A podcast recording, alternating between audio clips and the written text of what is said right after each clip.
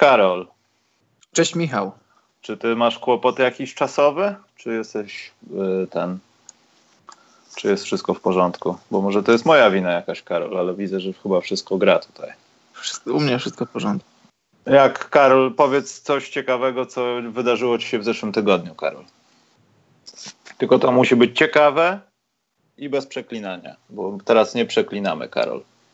Koszykarskiego czy tak ogólnie? Życiowego może być. Ciekawego No. coś po prostu. No, na przykład raczej nie. Wyszedłeś z domu i wpadł ci sopel za kurtkę. Nie, akurat nic takiego się nie wydarzyło. No to bardzo mi przykro. A u ciebie? U mnie właśnie też nie. Poza tym będzie dział co mnie wpienia i tam, tam sfokusujemy swoje siły, jeśli Mhm. chodzi o różne rzeczy, ale tak już żarty żartami, mam nadzieję, że wszystko działa, bo poważnie YouTube, ja nawet dostałem jakiegoś maila, że oni coś tam świrują i może być, mo, mogą być jakieś trudności, aczkolwiek nie widzę. Yy, Cześć czołem, witam wszystkich. Tak, Bartek, wiem o tym, tylko widzisz, nie możemy nagrywać takich tutaj treści, ponieważ osoby, które obiecały o kąciki, na przykład kącik rapowym i no niestety zajmują się klubami w Zielonej Górze i nie mają czasu na to. Ale może kiedyś, kiedyś, poza tym kto to wie, może będzie jakiś rapowy gość w tym tygodniu. Może będzie, może go nie będzie. Jestem w trakcie ustalania terminu rozmowy z tym panem. Także Karol, zapraszasz? tak, zapraszam go, żeby powiedzieć mu, jak go nie lubię. Tylko, że on się boi i mówi, że on może dać kanie do telefonu, a, a nie chce sam przyjść. Takie są Powiem, fakty. powiem mu, jak będę w Kanadzie. No, Przekażę. pytał, pytał się o ciebie, pytał się o ciebie. Co powiedziałeś? Że przybywam niedługo? Zawstydzony przestałem odpisywać. Nie wiedziałem, co mam napisać. Nie Arszawin, nie pan Jimson dla ułatwienia. E, Dobrze, Karol, zacznijmy tą ferię słabych żartów, czyli cotygodniowe przeglądy najgorszych i najlepszych drużyn, ale zanim się tym zajmiemy, mamy trochę newsików. Znaczy nie mamy ich dużo. E, Natomiast ja mam taki jeden, Karol, newsik a propos tego, że co się dzieje znowu z Antony Davisem i z tą całą sytuacją naokoło jego sadzanie. Liga mówi, że będą kary, jak będzie to sadzanie. Czy my się kiedykolwiek do końca tego sezonu odkleimy od, przynajmniej będzie dzień bez Antonego Davisa, Karol? Chciałbym, Michał, żeby tak było, bo ta historia już mi się trochę przejadła, a nawet No bardzo. to, ale jak na to patrzysz, że co, że ja wiem, że to brzydko wygląda, czy liga może ingerować, czy nie może ingerować, ale mimo wszystko to jest to jest nie tak, jak powinno mi się wydaje być. Ale z czyjej strony masz na myśli?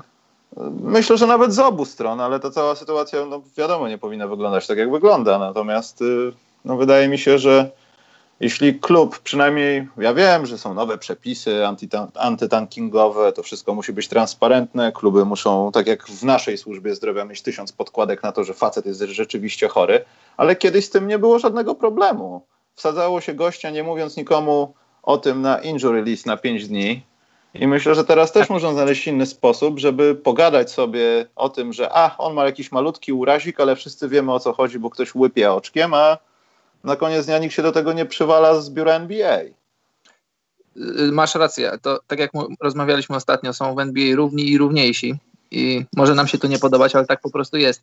I gdyby rzecz dotyczyła, zobacz, na przykład y, J.R. Smith jest zdrowy, nie gra. Chandler Parson jest zdrowy, nie gra. Carmelo Anthony, już nie wspomnę, jest bardzo zdrowy i też nie gra. Ale tu mówimy o Antonym Davisie, zawodniku z top topów y, NBA. No i dlatego jest na świeżniku i dlatego o nim mówimy i dlatego liga stara się być tak bardzo transparentna.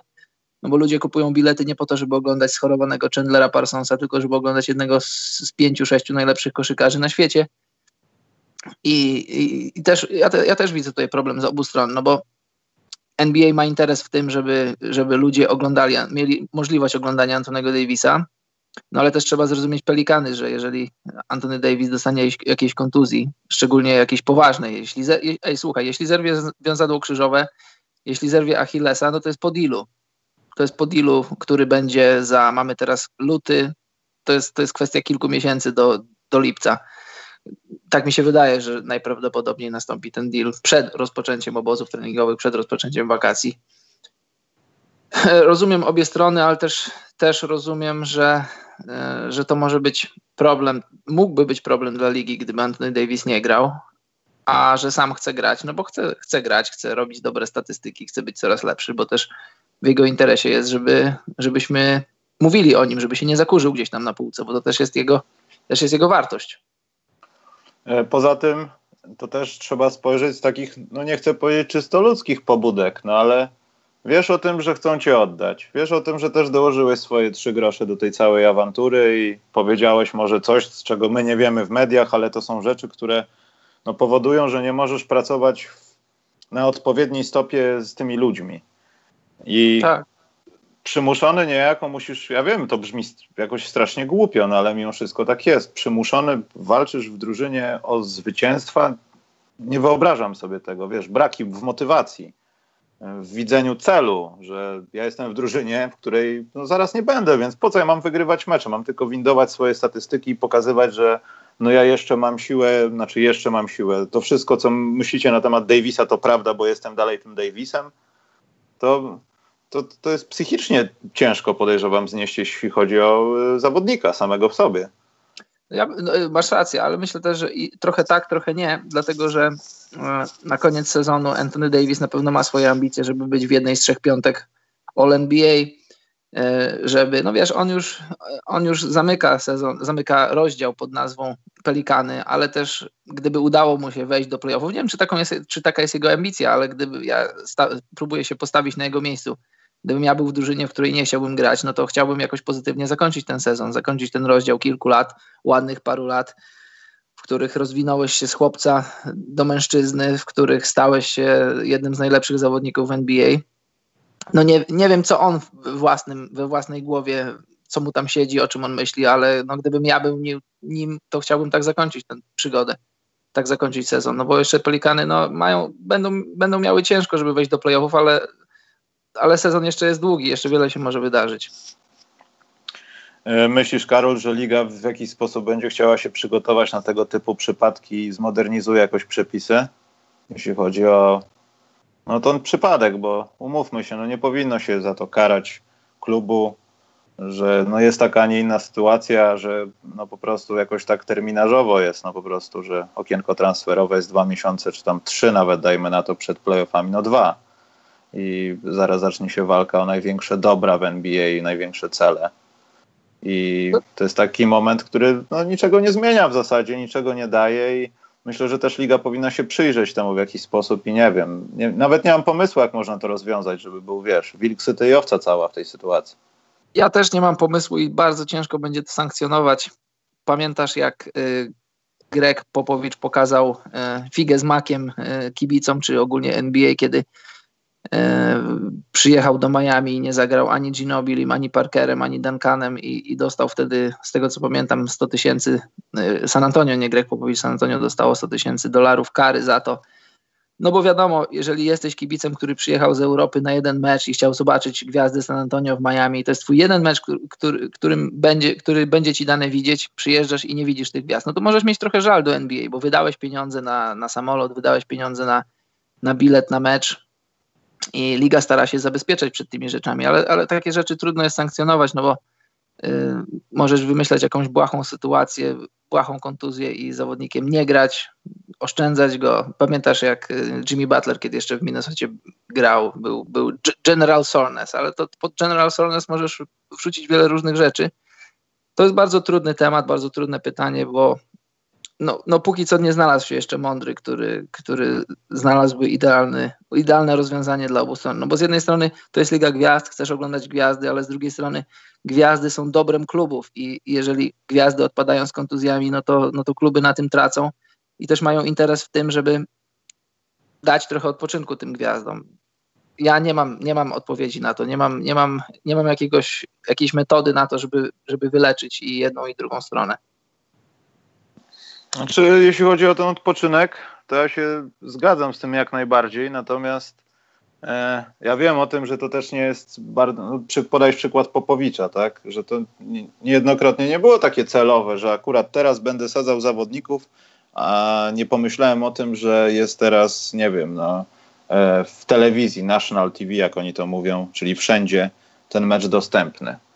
I podejrzewam, że główny problem chodzi tutaj o nie samowolkę że kluby będą teraz sobie decydować, że mogą nie grać całym składem, żeby dać im wypocząć, bo już osiągnęły taki pułap, osiągnął klub jakiś X, jakiś pułap, który daje im awans do playoffów i mogą już sobie na wszystko gwizdać.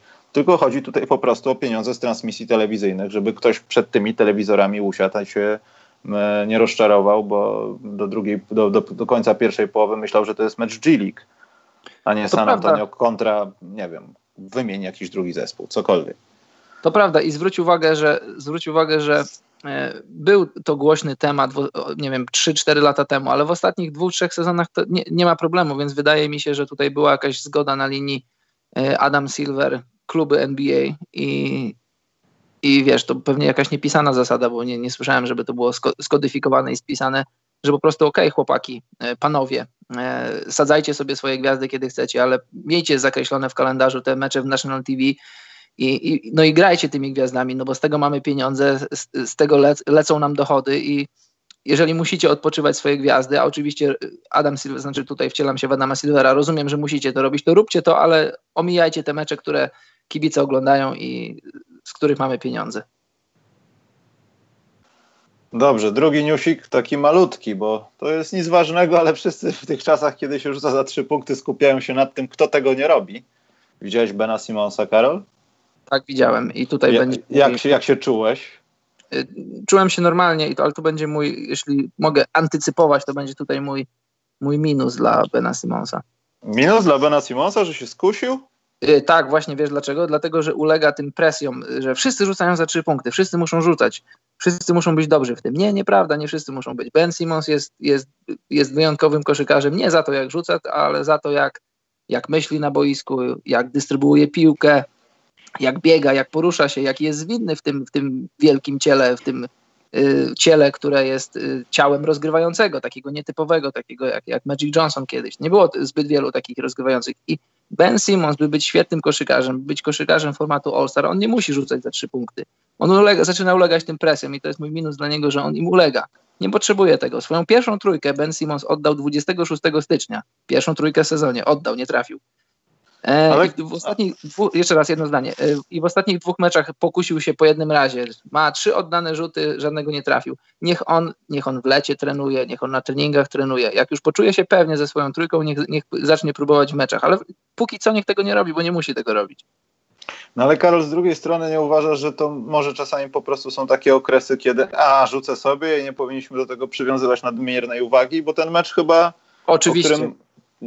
O którym mówimy, no nie był chyba spotkaniem, którym każde posiadanie się liczyło w tym momencie. Jasne, no. jasne, to prawda, więc jeśli chce, niech Delikatnie sobie mówiąc. Ale to jest taka trochę, widzisz, taka trochę dziecinność mediów i taka dziecinność trochę e, no nie chcę powiedzieć, że ogólnie wszystkich mediów, tylko tych ludzi obserwujących koszykówkę, bo to też składają się na to profesjonalne media i półprofesjonalne i amatorskie. No w dzisiejszych czasach nie jest trudno gdzieś tam w sieci zaistnieć i robimy sensację z tego, że zawodnik oddał rzut za trzy punkty, zawodnik, który zazwyczaj nie rzuca za trzy punkty. Nie, dla mnie nie ma żadnego tematu, ale, ale dla mnie to jest, tak jak powiedziałem, to jest dla mnie trochę minus dla Bena Simonsa, że on ulega temu, bo on nie musi, nie powinien temu ulegać, bo mówią rzucaj, trenuj, rzucaj, trenuj. Niech sobie trenuje, niech sobie gdzie trenuje gdzieś tam na boku i jak chce w meczach, w których, tak jak mówisz, nie każde posiadanie jest ważne, niech tam sobie odpali trójkę, nie ma problemu, ale póki co, póki ten element gry nie jest jego, jego chciałem powiedzieć silną stroną, jego, to nawet nie jest jego średnia y, strona, no to niech tego nie robi, bo tego nie potrzebuje. Dobrze, Karol, tak pięknie antycypowałeś to, co nastąpi zaraz, że przerwiemy tą piękną antycypację tym, co pisałem na Facebooku, czyli precedensowym donatem. Mhm. Bo tutaj już dochodzi do tego, że zamiast nas ludzie będą wspierali Karka. Bo ja powiedziałem, że Karku znikł. No właśnie, zaraz zobaczycie. Bardzo dziękujemy Gringo Pass za donate. Dla Karka 100 zł. Ale już ludzie Karka wspierają, żeby mu alkohol kupić, bo to jest donate był na wódkę dla Karka. Czyli widzisz, wykonujemy swoją rolę, że ludzie już sobie pomagają. Żałujemy, że nie nam, że nie mamy miliona patronów, tylko że sobie, ale i tak jesteśmy za, zadowoleni, że pomoc jakakolwiek jest, że to jest, że, to, że taki, taka społeczność się zawiązała. Nawet jeśli chodzi to tylko Karka i jego uzależnienie od alkoholu, to to zawsze miło. Ale My nie wiemy, czy on jest uzależniony od alkoholu. Wiemy na razie póki co, że lubi alkohol, ale czy ma z nim problem? Chyba jeszcze tego to jest jeszcze nieustalone. Ale to, że jesteś uzależniony od alkoholu, a czy że masz z nim problem, to są dwa różne światy, Karol, wiesz. To jedno się z drugim nie łączy, moim zdaniem. Ale te światy, te światy się niebezpiecznie przenikają. Niebezpiecznie się przenikają i też pewnie Karku, gdyby był z nami, odpowiedziałby nam, że on nie ma kłopotów z alkoholem, tylko z pieniędzmi na alkohol, na przykład. A nie, że no. alkohol jest jakiś. Ale martwimy się, bo karka długo nie ma. Już nawet nie chodzi o jego przepiękne donaty zawsze 5 godzin przed programem, tylko że go po prostu nie ma. A co Chyba, do tego donata? Na czacie może jest. Nie ma. Może jest. Co, co do tego donata samego w sobie, no to jest kolejny pionier donatowania. Tak jak Kark był, był pionierem donatowania offline, tak ten pan Green, jak się nazywa Green, coś tam nie pamiętam. Green Lucas. Pan Zielony Łukasz jest kolejnym pionierem. Donaty dla donatów. To jest coś. E, poczekaj, Karol, na czacie Purple Rain Film napisał to jak NBA to jak NBA chce sprzedawać produkt pod tytułem mecz Knicks Cleveland. E, a propos tego meczu, gdzieś czytałem wiadomość, że można było kupić bilety. Znaczy wiadomo, no te bilety gdzieś były w sąsiednim stanie, w sensie gdzieś pod, pod koroną, ale może z drugiej strony też niedaleko od parkietu, nie wiem. Ale to na pewno nie były miejsca przy parkiecie. No dochodziło, dochodziła cena do 4 dolarów. Także jeśli chodzi A druga o sprawa jest taka, że mecz y, Knicks Cavs, który odbędzie się dziś w nocy, y, to raczej wątpię, żeby NBA stawiała za sztandarowy mecz, który chce wyprzedać. To jest raczej taki mecz, który chcesz gdzieś tam schować pod dywan, że odbył się, okej, okay, wszyscy o nim zapomnieli. Bo to będzie znaczy, mecz biedy, to będzie klasyczny mecz biedy. To jest klasyczny mecz biedy, derby ubóstwa i myślę, nie chcę nikogo obrażać, ale czasami jeśli masz no, taką sytuację, że masz ligę z 30 zespołów, tak, to te spotkania są po prostu takim kurtuazyjnym pokazaniem, że ludzie, którzy, że wyrównanie szans, wiesz, wy nie macie nóg, rąk, ale będziemy udawać, że dalej jesteście koszykarzami i damy wam współzawodniczyć. To taki właśnie derby biedy. Gdyby, gdyby Silver mógł się wycofać z, te, z terminarza, nie wiem, mógł cokolwiek robić tam ołówkiem, skreślać i gumkować, to myślę, że to byłby jeden z tych, w ogóle jeden, to seria tych spotkań byłaby, które śmiało by usunął w trakcie trwania sezonu, gdyby wiedział, z czym to się wiąże. W Monty Pythonie kiedyś był taki sketch Zawody Głupoli. To, to, to ten, ten są Zawody Głupoli. Dobra, Karol. Najlepsi, najgorsi ostatniego tygodnia. Czas nadszedł. Czas nadszedł. Kącik będzie Zacznij. potem. Zacznij. Ja nie mogę, ja to muszę tutaj, Karol, zrealizować telewizyjnie. Moment. Dobrze, no to ja zacznę. E, kolejny plus wędruje do Nixów i do Sans za tankowanie. W przypadku Nixów to jest 16 Ale stop, stop. Minus jest teraz? Nie, to jest plus. To jest mój plus nie, za to, że, że to musimy wytrwali. minus dać. Plus jest na koniec, że dobrze jest na koniec. Na początku źle, Karol. I co, zaczynamy od minusów. Musi być bardzo źle na początku. Dobrze. No to już pierwszego swojego minusa powiedziałem dla Simonsa za to, że próbuje trójek, nie potra- ewidentnie nie potrafi rzucać.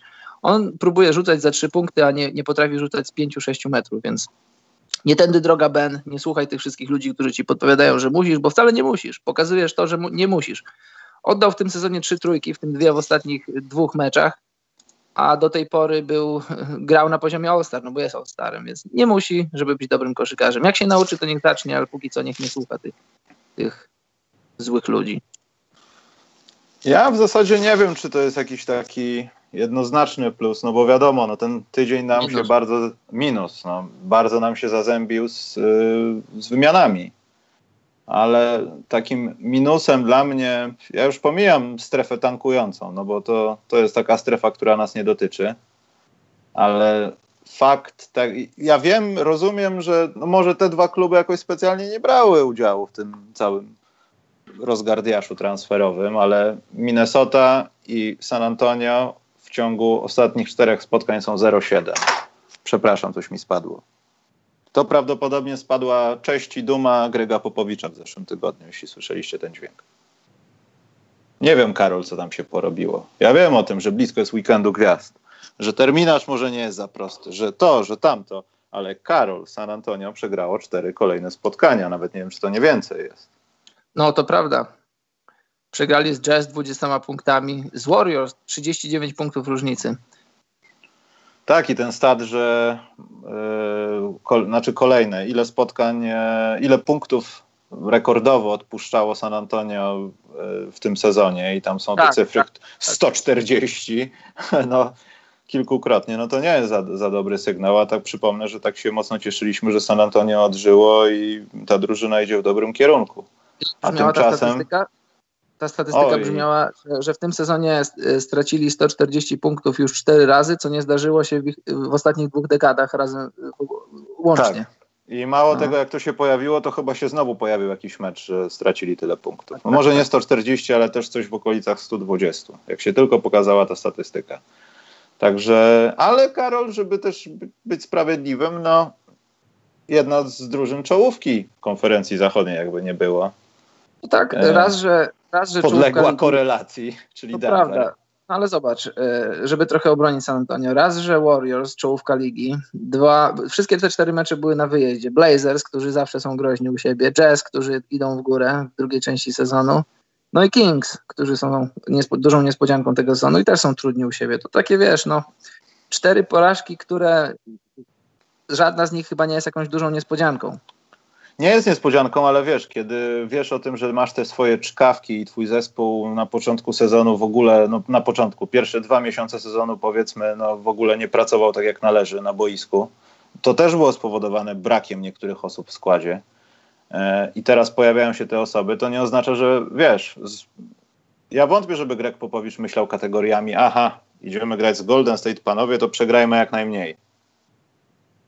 Nie domagam się, żeby z tej serii, właśnie powiedziałem na początku, to nie, nie były łatwe spotkania, ale nie domagam się też y, kompletu zwycięstw, no ale żeby przynajmniej wyjść, wiesz, z winem z Sacramento.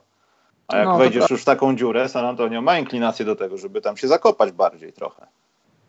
A przypominam, zbliża się marzec. W zeszłym sezonie mieliśmy dziki zachód, że codziennie ktoś był inny na czele. No może nie na czele, ale na, od, trzech do, od trzeciego do ósmego miejsca w playoffs. Także to jest właśnie ten moment, kiedy już nie można. Wcześniej można, teraz już nie można. Oj nie. To prawda. No słuchaj, y, dziewiąte miejsce i czwarte miejsce na zachodzie dzielą ledwie trzy mecze różnicy, więc wiele może się wydarzyć jeszcze do końca rozgrywek. Yy, no i Denver też bym do tego podpiął trochę, no. Do tego całego zero z zeszłego tygodnia. Możesz. O, Karol, teraz jest na odwyk, dla Karka. Karka 50 zł. Czyli widzisz, jaka społeczność? Nie dość, że pomaga, to jeszcze profilaktycznie wspiera. Bardzo dziękujemy, Green Lucas. Mam, mam, miejmy nadzieję, że, że Karku żyje, naprawdę, że, że, że nie wyjechał nigdzie albo się nie obraził może też tak być, także Karku odezwij się, czy jesteś. Dobrze, Karol, twój e, minus. Czekamy, teraz czekamy, aż Kark się pojawi i wyśle donate dla, dla Green Lucasa za, i coś wymyśli fajnego. Kontrakt i założymy specjalny. Mój kolejny minus, no. proszę ja ciebie, wędruje do, do Bostonu za porażkę z... To był moment, w którym trzeba było Lakers dojechać i jak to, jak to mówił pewien polityk, dorżnąć watachy, a tego nie zrobili Celtics. Mieli przewagę, przegrali mecz. To znaczy rzut rondo był całkiem niezłym rzutem, fajnym rzutem, nawet mieliśmy go w Tiso Buzzer Bider. No, ale poweto, powetowany strasznym chaosem na zbiórce ofensywnej, to można prawda, powiedzieć. To prawda. Zobacz, to było zaraz po trade deadline. Wiadomo, jak jest po trade deadline. Jest, no, zawodnicy mentalnie często są gdzie indziej. I to był moment, w którym Celtics powinni dojechać Lakers, a tego nie zrobili. To jest jeden minus. Drugi minus. Masz 28 punktów przewagi u siebie, grasz z Clippersami, z Clippersami, którzy są pozbawieni gwiazd. Mają całą grupę solidnych zawodników, niezłych zawodników, ale nie mają żadnych gwiazd. I w jaki sposób możesz dać roz, sobie roztrwonić 28 punktów przewagi i przegrać mecz? E, Markus Smart powiedział kilka tygodni temu, czy może nawet już było z dwa miesiące temu, że problem Celtics jest taki, że oni w zeszłym, w zeszłym sezonie byli, byli myśliwym, byli łowcą a, a w tym sezonie niestety dla nich stali się zwierzyną łowną. To inne drużyny polują na nich i to, i to, i to widać w meczach. Czegoś brakuje Celtom, ewidentnie. Zastanawiam się czego i, i dalej nie mogę, nie mogę wywnioskować, czego im brakuje. Ale to nie jest, Karol, tak trochę, że z Celtics jest dalej ten sam kłopot, o którym rozmawialiśmy, że wcześniej, no znacznie, no dlaczego Celtics szło gorzej wcześniej, no że to nie jest kwestia tego, że nie wiem, Gordon Hayward jest niedołożony do drużyny i brakuje jakiegoś tam dodatkowego zawodnika, żeby jakoś to zapinał, tylko zapinał.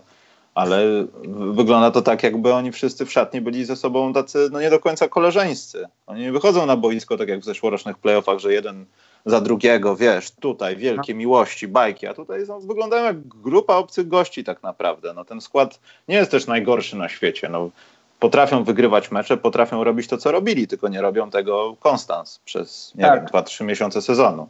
To jest jedna rzecz, a druga rzecz jest taka, że y, może oni zbyt szybko uwierzyli w te wszystkie narracje z wakacji, że, że to jest ten moment, że to już jest ich moment na wygranie wschodu, że, że z taką głębią składu, z takim talentem, że, że oni muszą to zrobić i oni, wiesz, takie, taka konfrontacja z rzeczywistością, zaczęli przegrywać mecze, nagle się okazało, że, że Hayward nie jest tak dobry, jak, jak wydawało się, że będzie, że ludzie nie podkładają się Celtom tylko dlatego, że są Celtom, że, że oni muszą walczyć o te swoje zwycięstwa.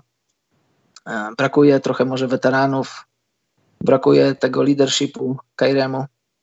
Tak mi się wydaje. Mo, może nie na przestrzeni całego sezonu, ale są takie momenty, że, że masz takie odczucie, że gdyby było paru weteranów w tym składzie, to, to niektóre mecze inaczej wyglądały.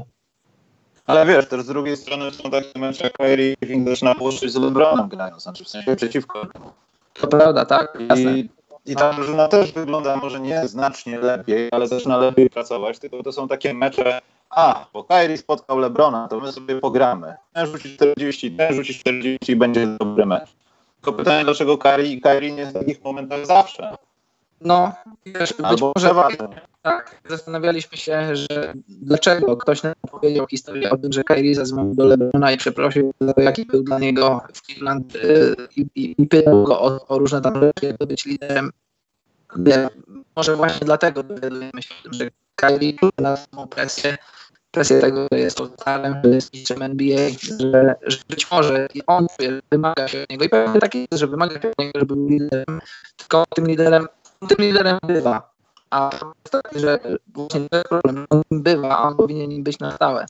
Karol, poczekaj, bo ludzie nam zgłaszają, że mamy problem jakiś internetowy. Ale wiecie co, u mnie wszystko działa, to już jest coś gdzieś na YouTubie. Mówiłem na początku, że dziwne rzeczy się dzieją. Poczekaj, sprawdza, co teraz jest. A teraz? A teraz? Nie, rają się Lakers, to jasne. Nie, powiem wam, że nie, nie wiem wszystko jest jak najbardziej. Zrobiłem speed test, mnie jest wszystko dobrze. Ja Karola się słyszę wyśmienicie. Także no to to jest, to jest YouTube. No. Dzisiaj jest znowu przyfanzolił. Dobrze. Karol, bo byliśmy na Irvingu, ale nam przerwał. Coś musimy sprawdzić. Jak będziemy teraz mówić o Irvingu na przykład, to zobaczymy, czy będzie nam przerywało. Może to jest jego wina. Na pewno. Dobrze, Karol, masz jeszcze jakiś minus? Zostawmy już tych Celtics, bo wiesz co, będziemy o nich tak gadać, zobaczymy ich w playoffach i oni coś podejrzewam zaczną znowu grać, bo może to jest taka drużyna, która musi po prostu y, poczuć jakiś taki cel i się dotrzeć, nie wiem. Ale tak też może albo, być. albo kompletnie upaść na ryj, oddać Haywarda i pozbyć się całego naszego mądrego planu kontynuacji tego, co nam się wydarzyło w, w zeszłorocznych playoffach. Bo to wszystko jest obudowane tym sukcesem. Ja nie wierzę, żeby tam bez tego sukcesu ktoś aż tak bardzo chciał trzymać tą grupę ludzi w ten sam sposób.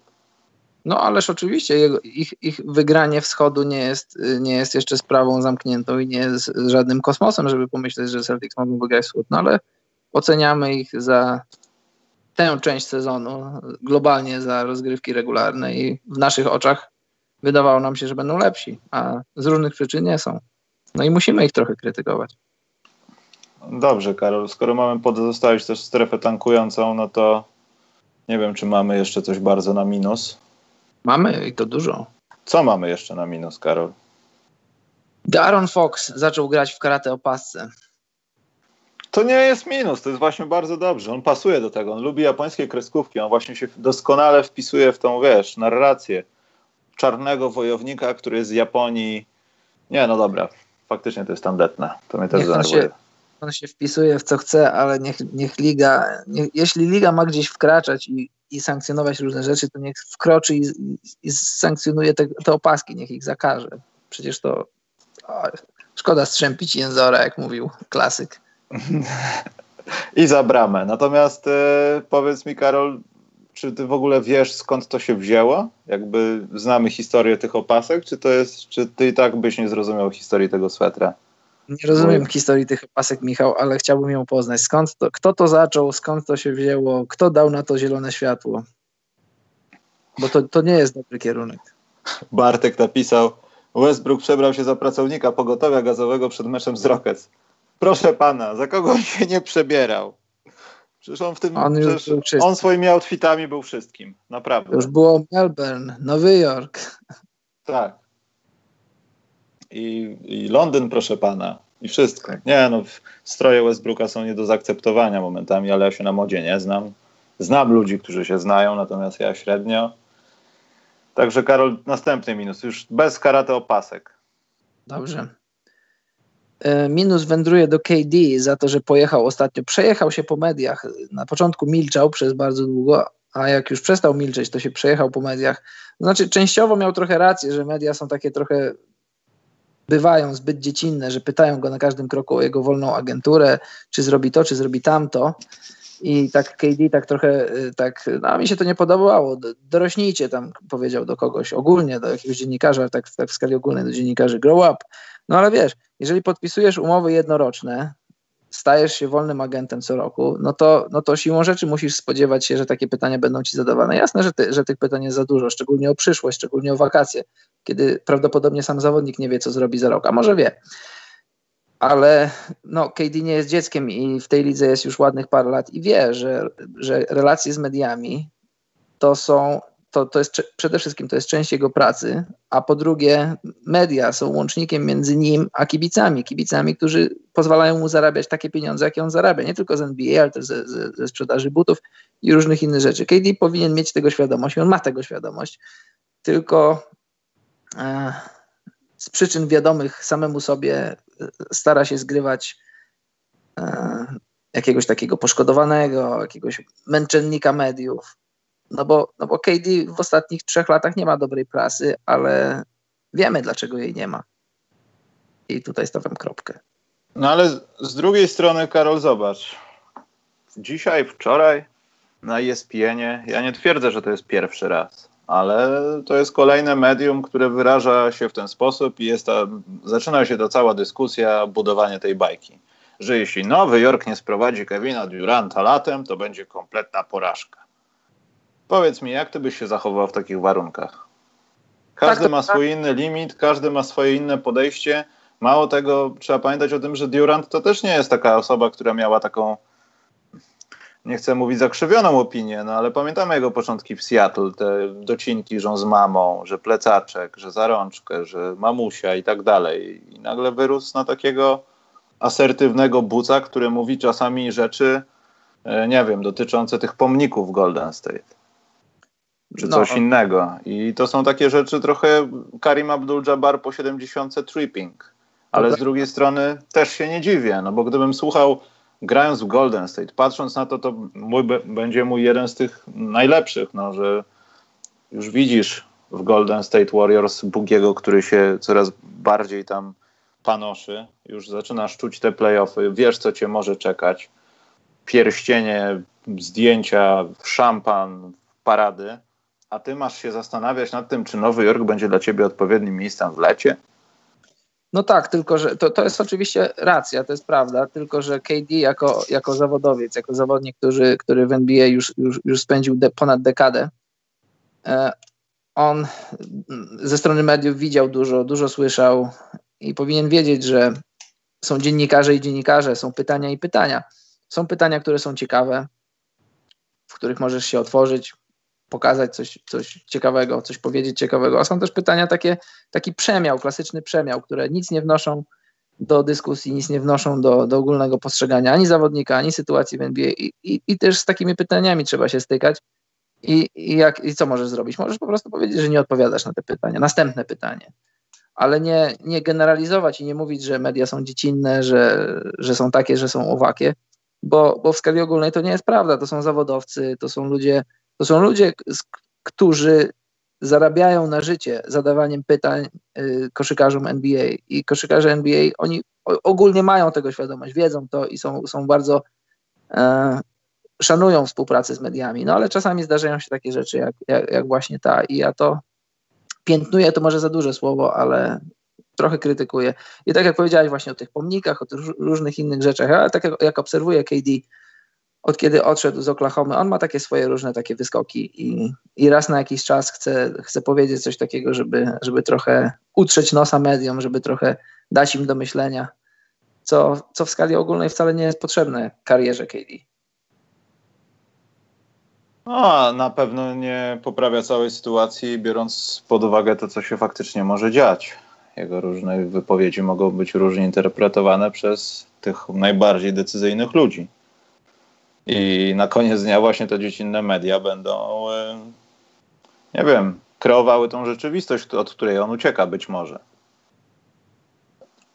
Dobrze, masz jeszcze jakiś minus? Oczywiście, że mam. To nie minus może być opaska u kogoś, Karol.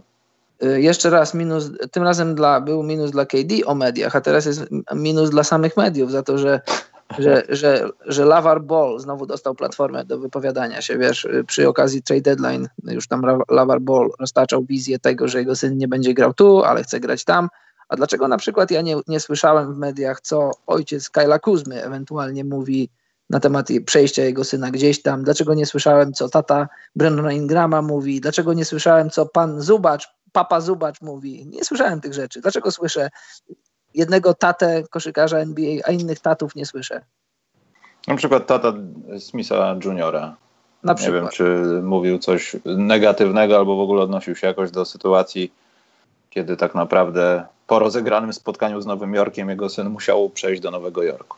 Jasne, więc ja tutaj, ja tutaj nie mogę dać minusa Lawarowi, bo gdyby, gdyby mój syn grał w NBA i gdybym miał możliwość rozmawiania z mediami, to bym to robił, oczywiście, żebym to robił, tylko daję minus medium, że dają platformę człowiekowi, którego, yy, którego opinii ja chyba raczej nie chcę słuchać. Ale wiesz co, w tym przypadku, znaczy minus jest dla Lawara dlatego, że zawsze ja wiem, że media też spłycają to i prawdopodobnie to, co mówi Lawar, to są dwa zdania gdzieś złapane w jakimś hotelu, szatni i tak dalej, a wokół tego jest rozbudowany artykuł 5000 znaków.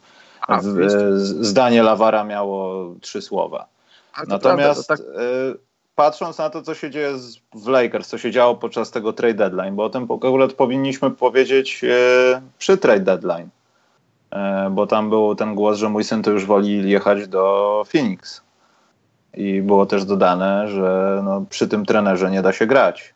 I co by nie mówić o lawarze bolu, no to akurat podniesienie kwestii Luka Waltona jako kogoś, kto. Ja nie chcę mówić, że nie odpowiada, odpowiada za to, że w Lakersach może być lepiej niż jest. Ale to jest taki trochę pierwszy głos rozsądku z jego strony, bo on ma rację. Luke Walton moim zdaniem nie nadaje się na kontrolowanie tej grupy osób. Jest tylko postacią fasadową, która po prostu ma tam być, bo może jest mniej więcej sterowalna i układna bardzo. Nie będzie sprawiała problemów. Wiadomo o kim mówię i w jakim sensie mówię. A ja bym powiedział, Michał, że akurat w tym aspekcie się całkowicie nie zgadzam, no bo kim jest LeVar Ball? No znaczy wiemy, kim, kim jest Luke Walton, wiesz, to jest taka sama dyskusja. No. Nie, nie no jasne, ale dlaczego, dlaczego yy, ma jakieś znaczenie zdanie Lavara Bola odnośnie, odnośnie coachingu Lakers? To jest problem. To może... Yy, no, ja podejrzewam, Tylko że jego głos... że jego syn gra w Lakers. Owszem, ale Karol, no pamiętamy sytuację też, no ja nie chcę kontynuować tego za specjalnie, ale Beasley został, podejrzewam, bardziej niż mniej karnie, karnie wytransferowany z Lakers. Przez to, że coś się tam działo wcześniej w szatni i ta reakcja była dosyć szybka, no bo ten, ta cała hała burda w gospodzie i gadanie o Waltonie znowu jako osobie, która nie, nie kontroluje towarzystwa, nie wiem, dwa tygodnie i nagle myk, Bizleya nie ma. A sprawa no tak. już tam była niejako załatwiona. Więc myślę, że Lawarowi też nie chodzi o względy sportowe, że jego syn jest źle używany, że powinniśmy robić inne rzeczy, że może jednak powinniśmy bardziej go kreować, a nie używać na, jako paparucha do screen, pick, pick and rolli i jakichś ekwilibrystycznych podań w kontrze, tylko bardziej chodziło mu o to, że Luke Walton nie kontroluje tego stada. I myślę, że bardziej o to miał pretensje. A już pomijam to, że w Phoenix mój syn może grać gdziekolwiek, no to to on by powiedział nawet jeśli chodzi o Cleveland albo Nowy Jork. No, wszystko jedno. To on by na pewno coś powiedział takiego na nie. Nawet gdyby o tym tak nie myślał. Ale trochę racji miał. No. Luke Walton myślę, że to jest osoba, która po prostu ma być na tym miejscu i w jakiś sposób udawać to, że jest trenerem. Ja wcale nie twierdzę, że jest złym trenerem i tak dalej, ale w tej obecnej sytuacji Lakers, no, ja nie widzę go w roli osoby, która jest głównym szkoleniowcem i która cokolwiek ma do powiedzenia, do zrobienia i dzięki niemu coś jest. Po prostu. O, ja mam trochę inne zdanie, ale to myślę, że znaczy myślę, myślę, że moglibyśmy stracić dużo cennego czasu na, na dyskusję na, na, ten temat. Ja bym z chęcią usłyszał, Karol, dlaczego tak nie no, jest. No na przykład bo... zobacz, w zeszłym roku Lakers wygrali tylko 35 meczów i nie byli, nie byli dobrą drużyną, ale za to bardzo dobrze bronili. I, I to jest zasługa Luka, Luka Waltona? No nie. Jeżeli, jeżeli masz drużynę, która, która nie jest super utalentowana, jeżeli masz drużynę, która nie jest plusowa, ale masz drużynę, która jest dobrze poukładana w obronie, no to wiesz, y, w ataku możesz grać talentem, ale żeby grać dobrze w obronie, to, to musisz być dobrze ustawiony do tego. Okej, okay, ale też y, Karol, powiedzmy, i dlaczego oni grali dobrze w obronie? Dlatego, bo byli młodzi, szybcy i biegali a nie dlatego, że mieli ludzi, którzy jak Bruce Bowen potrafili się ładnie zastawić na nogach i powiedzieć ci, nie, nie, nie, stary, ja, ja nie potrafię biegać, ale ty nie zrobisz no tak. kroku ani w prawo, ani w lewo, bo jestem świetnie przygotowany stojąc. No jasne. I to jest tego typu obrona, a jeśli masz młody zespół i każesz im biegać i robić odpowiednie rzeczy, to jeśli oni myślą, to będą sami to robić wszystko jedno, czy jesteś defensywnym koordynatorem New England Patriots, czy defensywnym koordynatorem Legii Warszawa w piłce nożnej. Tak mi się wydaje. Młodych ludzi łatwiej jest nauczyć tych takich rzeczy opartych na wyciąganiu rąk, na bieganiu, na byciu szybkim, atletycznym, blokach z pomocy, niż na prawdziwym rzemiośle obrony, która dopiero pojawia się w playoffach. I dlatego uważam, że to nie jest zasługa Luka Waltona. To no ja bym powiedział, że nie do końca, bo masz młodych, wybieganych, y, atletycznych zawodników i oni tak y, y, swoją fizycznością są w stanie dobrze bronić, ale help defense, różne inne rzeczy, takie te, te, są rzeczy, które które po prostu musisz wypracować na treningach i, i to, to jest zasługa trenera, bo możesz mieć pięciu atletów, którzy nie wiedzą, nie, nie, nie będą umieli ze sobą współpracować na boisku. No ale dobrze, masz Ingrama, który jest tak długi, że gdyby stanął na palcach, to by pomógł Chińczykom odlecieć z Księżyca, gdyby coś się stało z ich łazikiem księżycowym. I nie musisz za specjalnie ich, jego uczyć tego, żeby wystawić ręce i po prostu uderzyć mocno piłką tak, żeby odbiła się od tablicy, jak to robi wujek Lebron. No i tak i nie. No nie, no i tak i nie, Karol, tylko tak po prostu jest. No, Thibodeau nie musiałby go tego uczyć, bo on wyciąga ręce, skacze i po prostu odpowiedni timing powoduje, że blokuje, a nie 14 lat defensive awareness, że on to się nauczy robić. Nie, nie. No to, no to dlaczego, dlaczego Wiggins, Andrew Wiggins jest słaby w obronie? No bo po prostu... Atleta nieprzeciętny. Nie, no okej, okay, tylko on nie ma tego czegoś, co na przykład Ingram ma moim zdaniem to, że on może jednak chce, on to zrobi. A z drugiej strony Wiggins też, też tak daleko nie stoi, jeśli chodzi o takie zachowania w obronie, takie bazujące na szybkości, byciu atletycznym. No bo on też nie broni tak, broni, wiesz o czym mówię. No. Tylko tu podbiegnie, tu zabierze, tu zablokuje, potem przez sześć podań, posiadań go nie ma, bo oczywiście rąk już nie wyprostuje, ale dalej to jest ta sama zasada. I widzisz, Thibodeau nie wyciągnął z niego tego. No. No właśnie, nie wyciągnął z niego tego, ale bo takie rzeczy, wiesz, jakieś tam bloki z pomocy, jakieś takie spektakularne przechwyty, to się fajnie ogląda. Tylko w skali ogólnej, jeśli, tak jak powiedziałeś, jeśli obronisz coś raz na 6-7 posiadań i zrobisz to w spektakularny sposób, to ktoś myśli, że dobrze bronisz, tylko, tylko to, że sześć razy ktoś cię pojechał, nie pamiętasz o tym. Wcale nie twierdzę, że przez to Luke Walton powinien być szanowanym trenerem. Znaczy szanowanym, musi być szanowanym. Każdego trenera się szanuje, ale żeby nie był tym kwitkiem takim na ścianie. Walton, Walton, wiesz, Walton jest już na wylocie. Walton prawdopodobnie w wakacji już nie będzie trenerem Lakers. Dobrze, Karol, jakieś jeszcze minusy, czy zbaczamy do plusów? Mam, mam jeszcze dwie rzeczy. Tak, tak na szybko. No, no, no. chyba mówiliśmy przy okazji trade deadline. E, minus dla LeBrona Jamesa za, za, za, ten, za tą tyradę o tym, że, że Harrison Barnes został wytransferowany w trakcie meczu i że to jaki to jest biznes, że, że bezduszny, że taki inny. Ja już o tym mówiłem, więc tylko przypominam, że to nie jest prawda, że to jest chaos, który LeBronowi jest na rękę, to są narracje, które LeBronowi są na rękę, że jest ta bezduszna liga i wy zawodnicy róbcie wszystko, co, wy, co, co jest najlepsze w waszym interesie, a niekoniecznie waszych klubów, bo zobaczcie, jak się kluby zachowują, co nie jest prawdą, bo mówiłem o tym wcześniej, teraz tylko jeszcze dodam, że Barnes był zapytany, Barnes wiesz, powiedziałem o tym, wiemy o tym na Bemowie, wiemy o tym na różnych małych wyspach, więc Barnes też o tym wiedział, że jego agent, że będą, że jest, jest taka sytuacja, że może zostać wytransferowana i Barnes przed meczem został zapytany, słuchaj, istnieje ryzyko, znaczy istnieje ryzyko, to nie było ryzyko, prawdopodobieństwo, że cię wytransferujemy, co ty na to? On mimo wszystko zgodził się, że chce zagrać i to nie była do niego żadna nowość, żadna sensacja, a robienie z tego, robienie z tego e, tematu jest e, nieprawdą po prostu, kropka. Drugi minus mały? A drugi minus mały z wczorajszego meczu, e, z wczorajszego meczu Dallas-Portland dla Dereka Harpera, jednego z dwóch komentatorów meczów Dallas u siebie. Drugim jest e, pan, pan Mark Followill. E, Derek Harper pokusił się o taki, taki komentarz w momencie, kiedy Blazers grali dobrze, kiedy Damian Lillard trafił 8 czy 9 kolejnych rzutów i naprawdę grał dobrze. I Derek Harper powiedział coś w stylu no, w moich tam czasach, w latach 90., to nie miałoby miejsca, no bo jeśli zawodnik jest on fire, byłby wtedy on fire, no to zawsze znajdzie się ktoś, kto zrobi mu hard foul i wtedy już go wytrącasz z równowagi. I, i wiesz, ja nie lubię tych wszystkich y, byłych zawodników, którzy teraz komentują mecze i mówią, że kiedyś to było, a teraz to nie jest, że dzisiejsza liga jest taka miękka, że, że że to, że tamto, że on mówi, jeszcze doszło, on chyba w jednym ze zdań powiedział, zaraz, zaraz się tam przebiorę i pójdę zagrać z nimi.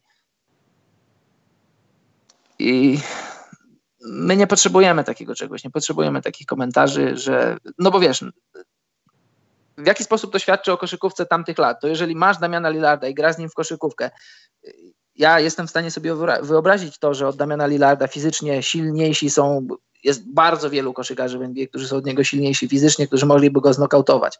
Ale jest niewielka grupa zawodników, którzy są w stanie obronić Damiana Lillarda. jeżeli ja odpalam sobie League Pass, odpalam sobie koszykówkę, to chcę oglądać koszykówkę, a nie chcę patrzeć, jak ktoś y, y, brutalnie poniewiera koszykarzami NBA w niesportowy sposób, znaczy w niekoszykarski sposób. Ja chcę oglądać ko koszykówkę w koszykówce i, i takie rzeczy nie są do niczego mi potrzebne i takie cały czas odwoływanie, że, że, że kiedyś to było, a ta dzisiejsza liga to jest, to jest śmieć, bo to nie jest prawda. Znaczy nie zgodzę się z tym, że śmieć, no ale też trochę oddajmy sprawiedliwości, nawet biorąc ten przykład Ingrama czy Wigginsa, no że e, zostaliby przeorani, gdyby się cofnęli o te 20 lat w koszykówce. Albo by zostali dobrze wyszkoleni i w końcu by się ogarnęli. No, wyobraź sobie Charlesa Barclaya, który przechodzi przez Ingrama, bo ja widzę ojom. Wyobraź e. sobie Davida Robinsona, który dostaje piłkę nad Ingramem, Widzę cmentarz. Y, przykład Ingrama, no to, to, to, to, wiesz, no Ingram, Ingram, ale zobacz na przykład masz, czy Blake Griffin ustałby Karlowi Malonowi? Nigdy Prawda? w życiu. Tak, ale wiesz, ale dlaczego nie? No nigdy w życiu nie ustałby, no nie ma opcji nawet. Jeśli to byłby Karl Malone z tych a, czasów, kiedy jeszcze jest Malonem, no nie, Karol. A Andre, Andre Drummond, Greg Ostertag i, i różni inni zawodnicy, wiesz, w dzisiejszym... Andre Drummond by się nadawał do tamtych czasów, to ja jestem pewien w dzisiejszych czasach, y, w obecnej koszykówce, został, został wykasowany element brutalności, ale zawodnicy są dalej. tam brutalności, Karol. Po prostu współzawodnictwa. Ja, to, ja patrzę trochę na to inaczej. Dalej zawodnicy chodzą na siłownię, dalej zawodnicy są dobrze zbudowani, są silni, tylko że ta ich siła jest kierunkowana w inny sposób, w innym kierunku jest, jest, jest to uwalniane. I ja się z tego cieszę, dlatego że ja chcę, jak oglądam koszykówkę, to chcę oglądać koszykówkę, nie chcę oglądać. Pamiętasz, taka była sytuacja, jak Karmalon wypłacił łokieć e, Tomasowi, Isaiah Tomasowi, ten musiał dostać chyba 50 szwów, 52 szwy.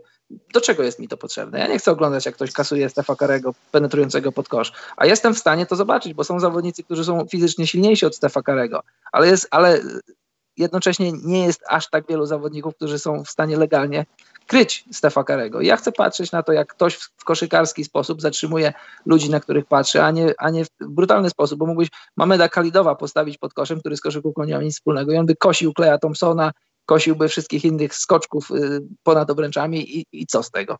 Do czego jest mi to potrzebne? To nie Poczekaj, jest Hubert Tosicki, oj Michale, Michale, ulegasz narracją i Januszowemu podejściu. Nie wiem, Hubert, ile masz lat, ale ja pamiętam oglądając koszykówkę na żywo sprzed 20 lat i to nie jest y, ocena kogoś z gimnazjum, kto czytał Wikipedię. Są pewne osoby, które pomimo zmian w zasadach gry, ja nie widzę tego, żeby, żeby tak jak podał Karol przykład, Karl Malone i Blake Griffin, no nie, no nie, no Wszystko no, jedno, no nie, po prostu nie. Obaj się, ale obaj się, Michał, zgodzimy, że Blake Griffin jest dobrze zbudowany. Że na pewno nie, oczywiście, ja wcale nie, nie dyskwalifikuję, nie twierdzę, że Carmalon by go zabił, natomiast no wiem, ale zobacz, miałby przewagę i ta ja... przewaga byłaby widoczna bardzo, no siłowa no, przede ale, wszystkim. No ale, ale dlaczego tak uważasz? No bo oglądałem Karla Malona, oglądam Blake'a Griffina i tak uważam. No ale zobacz, gdyby teraz y, cofnąć w czasie Blake'a Griffina i masz okoliczności lat 90. i Blake Griffin może robić różne rzeczy, których teraz nie może robić i w taki sposób na niego patrzymy. Tak samo Carmalon mógł robić różne rzeczy w latach 90., których nie mógłby robić w 2018 czy 2019 roku. Gdyby Carmalon zaczął karierę 20 lat później, to być może byłby Blake'iem Griffinem swoich czasów.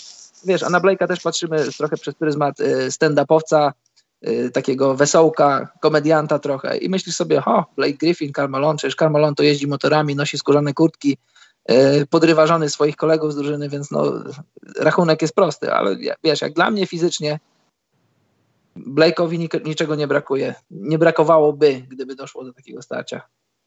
Mm, nie uważam. Poza tym wtedy samochody były niższe, miały łatwiej przez Cadillaca przeskoczyć na przykład. No i benzyna była tańsza.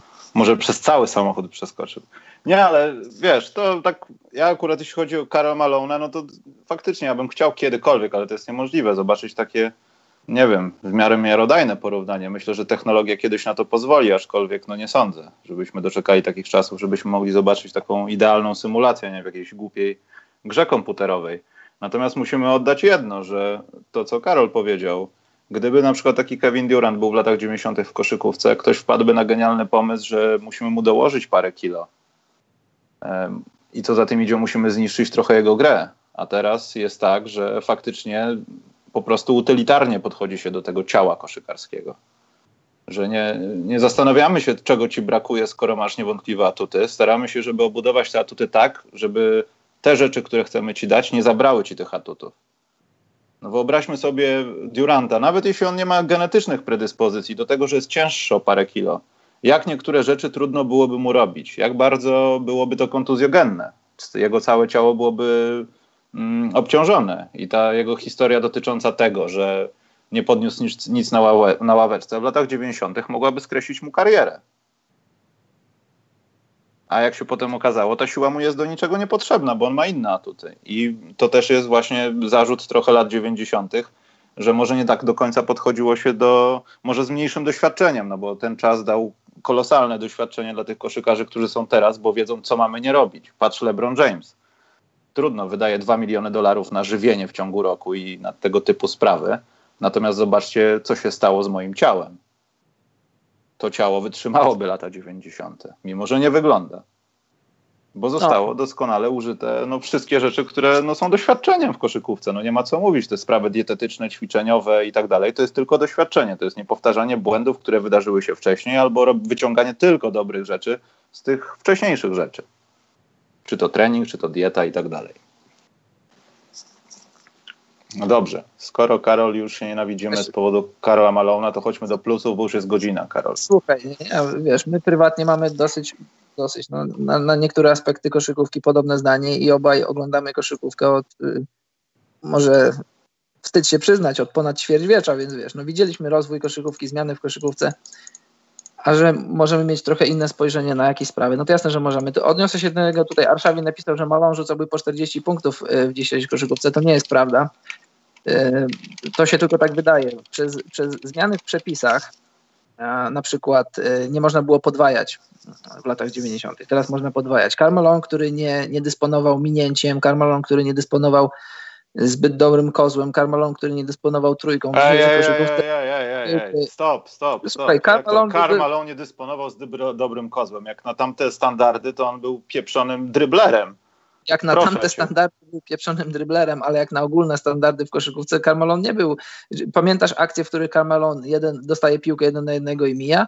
No nie, ale Carmelon nie był od tego. On dostał po piku piłkę i musiał zrobić maksymalnie jeden kozioł, żeby tak, tak przedłużyć tak, ale... krok. No to, to, nie jest prawda, że Carmelon rzucałby po 40 punktów w dzisiejszej koszykówce. Carmelon byłby jakąś tam wersją Blake'a Griffina w dzisiejszej koszykówce. Jeśli Lamarcus Aldridge rzuca 56 nie oddając trójki i robi to tylko w to dlaczego Carmelon nie mógłby tego zrobić? Biegając tylko osobiste z Johnem Stocktonem.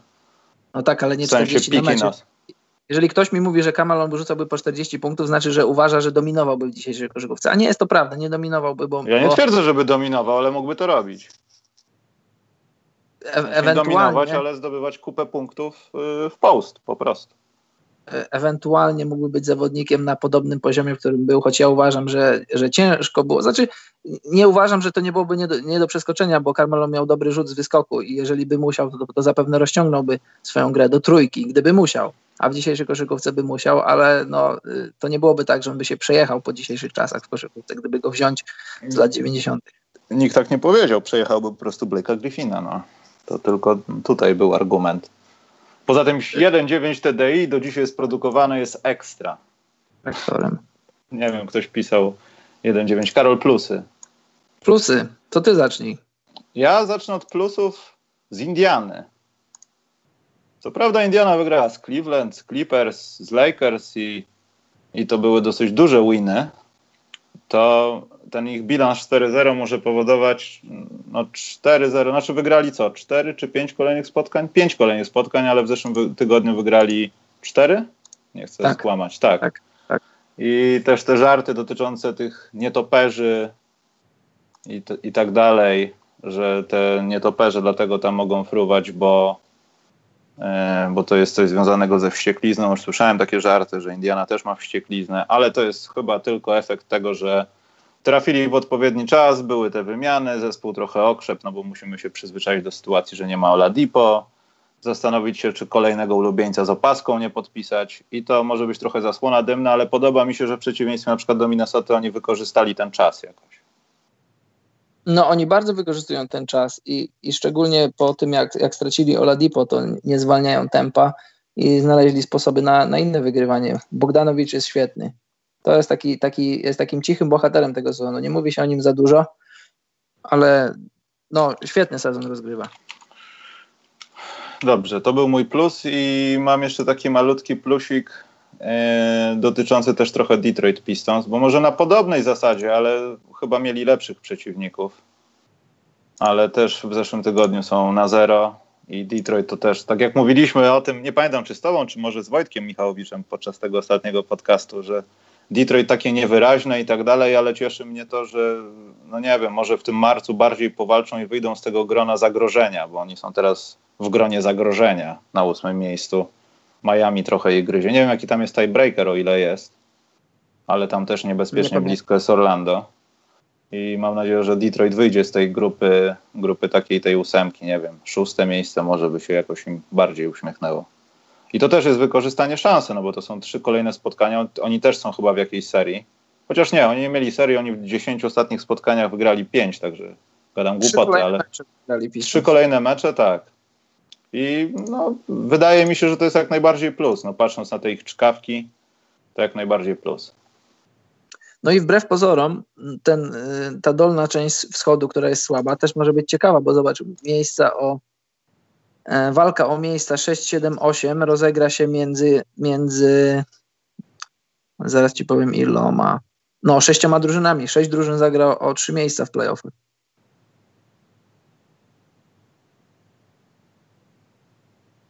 Dobra, dawaj plus, Karol. Y, Mój plus wędruje do, do Lauriego Markanena. Nie plusowałem go chyba jeszcze w tym sezonie, a najwyższy czas to zrobić.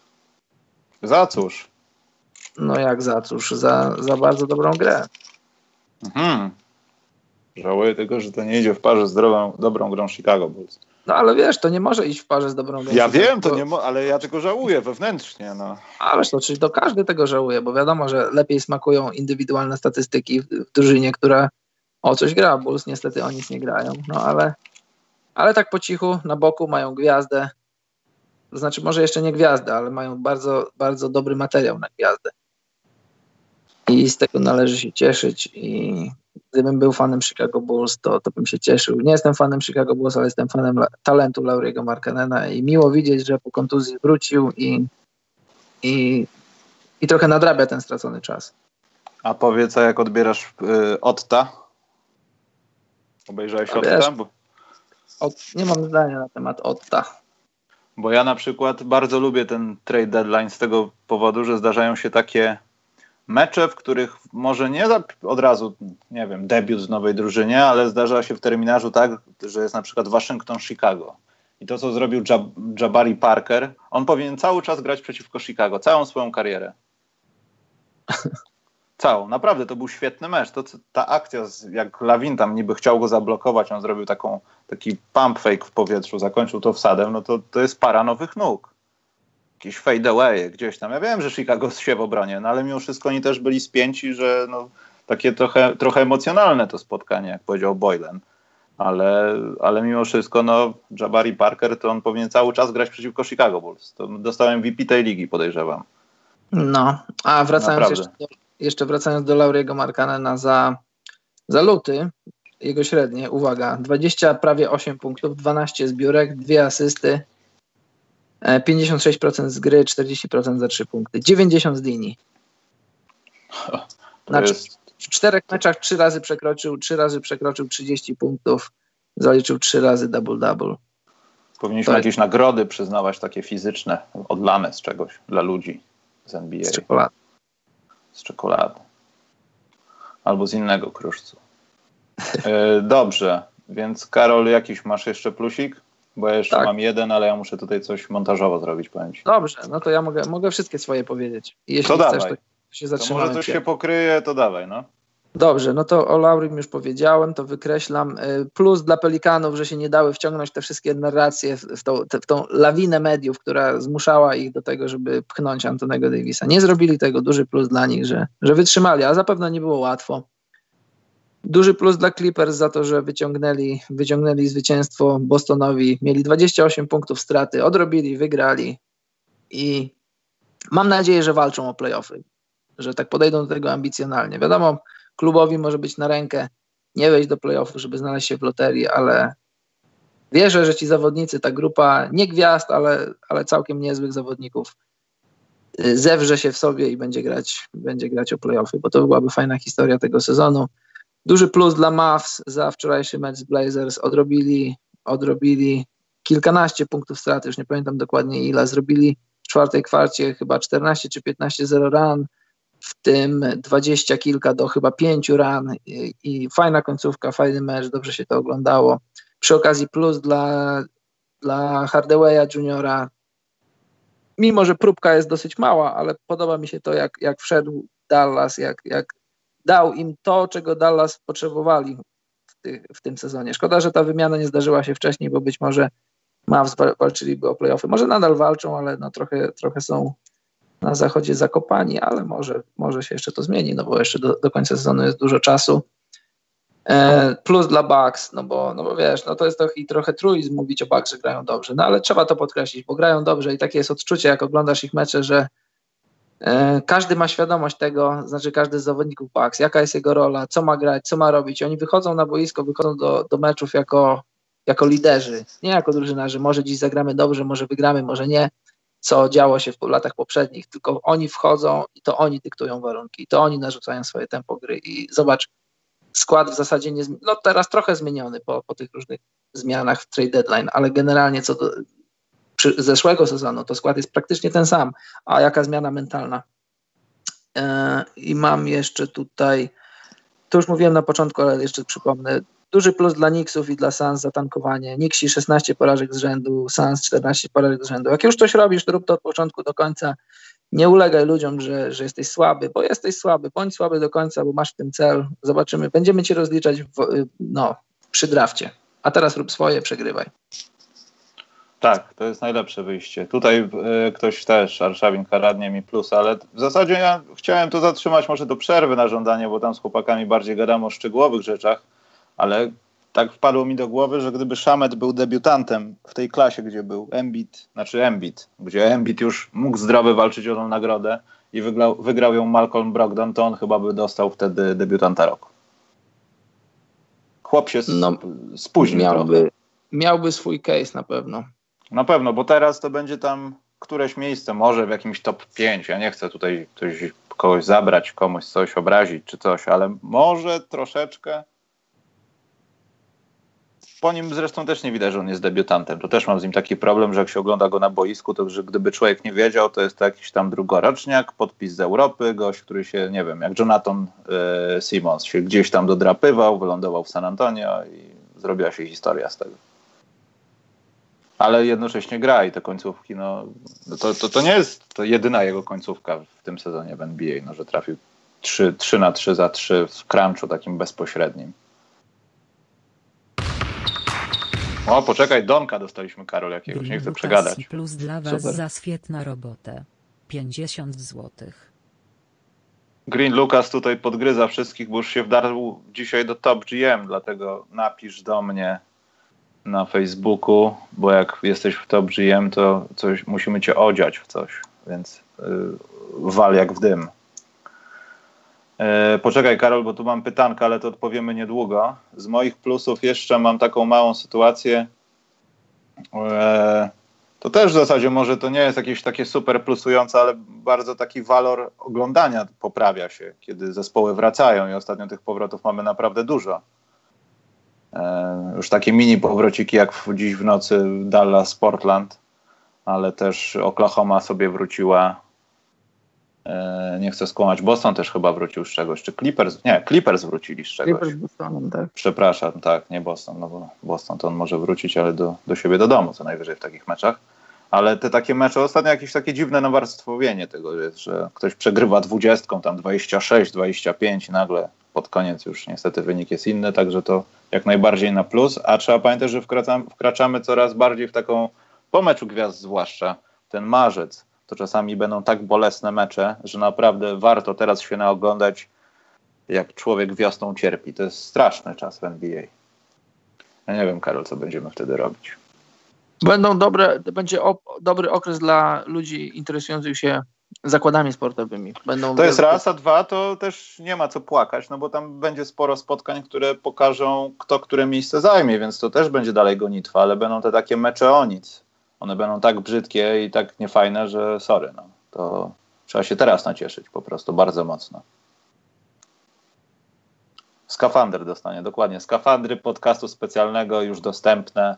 Kaszkiety. W każdym, w każdym sklepie BHP z taką maską będzie można e, chodzić. Dobra, Karol, to chyba co? Najlepsi, najgorsi zamykamy. Ja mam jeszcze tylko jednego plusa. No to dawaj. Paul George. Paul George e, gra bardzo dobry sezon w ostatnich... Fik fiksacja dalej widzę działa. A wiem, czy fiksacja... Nie, Karol, o George'u nie powinniśmy rozmawiać. On jest na plusie od jakiegoś czasu i on jest u mnie już, już tak, na takim plusie, że już nie muszę go wymieniać, bo wszyscy o tym wiedzą. Tak jak, że dobrze gra Golden State, no. Toronto i tak dalej. Muszę i nie muszę. Warto mówić o dobrych rzeczach. Za, za luty, za pięć meczów w lutym, 38 punktów, 7 zbiórek, 4 asysty, 2 przechwyty, 44% za 3 punkty, 88 z, z linii, a, a za ten okres, o którym mówimy ostatnie, ostatni tydzień, to jest 39 punktów z Orlando, 27 z Memphis, 45 i 11 zbiórek na wyjeździe z Houston i świetna obrona na Hardenie. Kropka. Brawo PG.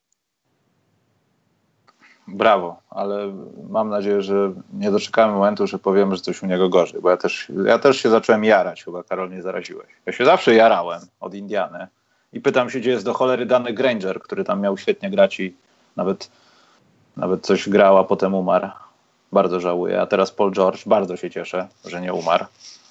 Yy, dlatego Karol mogłeś mnie zarazić tym. Dziękuję. Nie chcę, nie chcę minusa dawać. Mam nadzieję, że nie trafi się minus. Dobrze, pytanka będą, ale chyba dalej, damy Karol, co mnie wpienia, bo ja mam taki tutaj follow-up na temat, co mnie wpienia szybki na temat tej A dyskusji. A przygotowałeś już sobie muzyczkę na, na... Nie, nie, nie przygotowałem muzyczki, bo nie potrafię się zdecydować, czy ona ma być taka łagodna, czy ma być taki jakiś heavy metalowy wpierdziel. Nie wiem jeszcze. Mhm. Muszę się nad tym zastanowić. Ale myślę, że poczekaj, tylko chyba, że ty masz coś do tego kącika.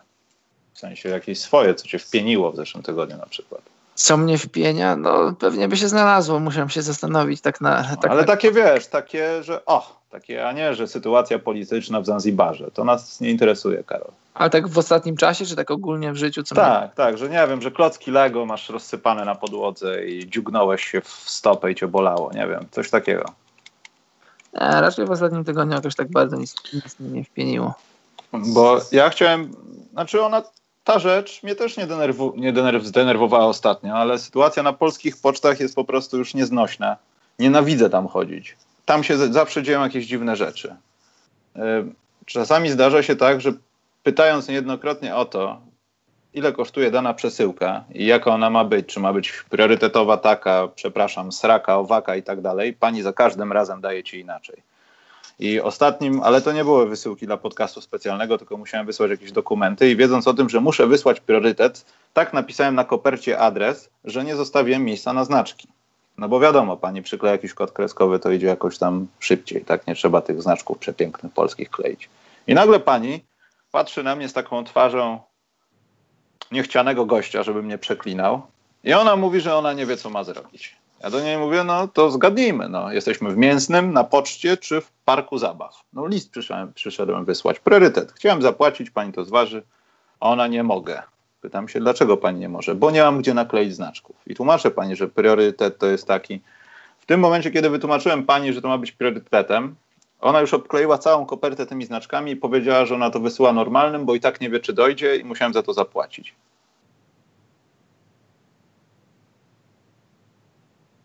To mnie wpieniło, Karol, bardzo. No mnie też by to wpieniło. I jak to rozwiązałeś? Jak to zostało? Rozwiązałem bezstresowo, po prostu stwierdziłem, dobrze, dojdzie później, ale w takim układzie, jak pójdę tam następnym razem i zrobię miejsce, to okaże się, że nie zrobię miejsca dla kodu kreskowego i nie wyślę. A jak trafię na tą samą panią, to ja już nie wiem, co się stanie. Muszę pocztę zmienić. Do Bydgoszczy będę jeździł.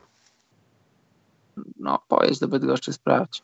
Natomiast druga rzecz, która mnie wpieniła i to stało się dzisiaj, teraz, na czacie, a propos naszej dyskusji Karl Malone i, i tak dalej, y, to... Kto cię wpienił? Nie, nie wpienił mnie Hubert Tosicki, tylko wpienia mnie coś takiego, że kiedy podnosi się temat tych lat 90., to pierwsza rzecz, no zaraz wjeżdża Jordan i LeBron, to już dostaje wymiotu mózgu, to nikt nie mówi, że koszykówka lat 90. zjadłaby tą dzisiejszą, tylko niektóre elementy miałyby prawdopodobieństwo większego lub mniejszego powodzenia. Więc jeśli czepiasz się, że ja nie mam racji, to nie możesz mówić w drugą stronę, że dzisiejsi koszykarze zniszczyliby tych z lat 90., bo zrobiłeś to samo co ja, posądzając mnie, że zrobiłem coś złego. No właśnie, to jest taki błąd logiczny. Właśnie, więc albo są tacy, albo są sracy. A ja dalej twierdzę, że Carmelo zabiłby Blake'a Griffina i wszystko jedno, czy to jest moja opinia ekspercka, czy kibicka, o ile jest takie słowo, fana, to kibicka, uważam, że tak jest, kibicka, to jest, bo to może być kobieta, ona, albo... Kobieta, to jest kobieta, która kibicuje czemuś. Albo ma dużą kibić. Może mieć. To jest teraz językowy kącik, weszliśmy niechcący. Co to jest kibić? Sprawdźcie sobie w internecie. Natomiast to mnie wpienia. Poza tym nie można żadnej kwestii poruszyć, że Karl Malone jest lepszy od Blake'a Griffina, bo wjeżdża na ciebie masa ludzi. Koszykówka dzisiejsza jest najlepsza. Rzucają za trzy punkty, bo potrafią. Tak, właśnie i to jest, to jest problem. Wiesz, problem rozmawiania o, o koszykówce, taki, taka akademicka dyskusja przegrywa z sentymentem. Bo zobacz, no my jesteśmy przedstawicielami lat 80. i wychowaliśmy się na koszykówce lat 90. Tylko, że no może my akurat potrafimy, ale wielu ludzi nie potrafi oddzielić od tego, że, że ich piękne dzieciństwo, no bo każde dzieciństwo jest piękne, przypadło właśnie na ten okres w NBA, ten okres koszykówki i nie patrzą na koszykówkę chłodno, kalkulacyjnie, co by było gdyby, jak się zmieniała koszykówka, tylko patrzą też na to przez pryzmat z tym elementem dzieciństwa, że, że wiesz, no, z tym rozrzewnieniem, że kiedyś Ale Karol, była, ja, Karol, głupi przykład, no prosta rzecz. Każdy z dzieciństwa ma jakieś takie elementy, które pamięta w jakiś sposób wyolbrzymione, nie? To prawda, tak. W sensie takim, no nie wiem, mój prosty przykład. U mnie, u mojej babci była taka, powiedzmy, wieża ciśnień przy jakichś zakładach. I ona była tak gigantycznie duża, że naprawdę ja pamiętam czasami, jak mi się to śni, że idę i ona jest taka wielka. A kiedy jestem tam, to tak naprawdę to nie jest taki wcale duży budynek. Jest pokaźny, ale jest inna skala. I na takim małym, głupim przykładzie pokazuje to, wiesz, no, ile mieliśmy lat, jak oglądaliśmy tą koszykówkę, ile mogliśmy na miłość boską o niej wiedzieć. No to między tym a teraz, nawet w naszej wewnętrznej wiedzy, no to jest przepaść. To jest jakiś wielki kanion niewiadomej. Raz, że przepaść, jeśli chodzi o wiedzę, a dwa, zobacz, no dostęp do koszykówki. Mieliśmy koszykówkę e, raz w tygodniu, mecz okrojony do godzinnej wersji, jeden magazyn NBA, finały na żywo, no ale to to od 90 chyba e, trzeciego albo drugiego, nie pamiętam dokładnie, no ale no, bardzo była dawkowana ta koszykówka, bardzo była okrojona. Teraz możesz sobie oglądać League Passa codziennie, możesz oglądać sobie wszystkie mecze, możesz oglądać każdą akcję, jak tylko chcesz. Ale Karol, nawet nie o tym mówię. Mówię o tym, że wiesz, o wiedzy Tak, koszykarskiej. zmieni się perspektywa, oczywiście, to jest prawda, Nie, jasne. nie oglądając NBA i tak byśmy się nauczyli albo dowiedzieli, nie potrafiąc, ale znając, mając świadomość określone, określonych prawideł, nie wiem, lepszej znajomości przepisów, cokolwiek, y, więcej powiedzieć niż wtedy. Wtedy to było tylko Chicago Bulls zdobędą tytuł, nie, zamknij mordę i się wszyscy kłócą na boisku. Żadnych merytorycznych argumentów, wiesz. No, jasne. A wtedy dlaczego nie rozmawialiśmy w Polsce? W, w Stanach na pewno rozmawiano. A czy Bill Russell jest jednak lepszy od kogoś tam? To, to, to też była ta podziałka, tak? Ja mam takie wrażenie, że, że kiedyś nie rozmawiało się aż tak bardzo o tych, o tych rankingach, kto od kogo jest lepszy.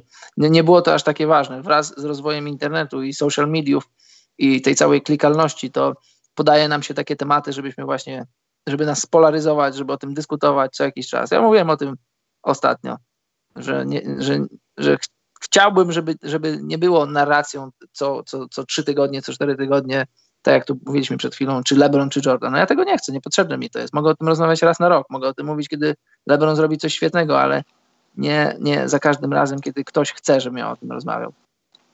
Poza tym Hubert ma rację, my rozmawiamy tylko. Myślę, że gdybyśmy rozmawiali na temat piłki nożnej i byśmy byli takim hardkorowym podcastem o piłce nożnej albo polskiej lidze, to zaraz by tu poszły wyzwiska, bo ty się nie znasz głąbie jeden.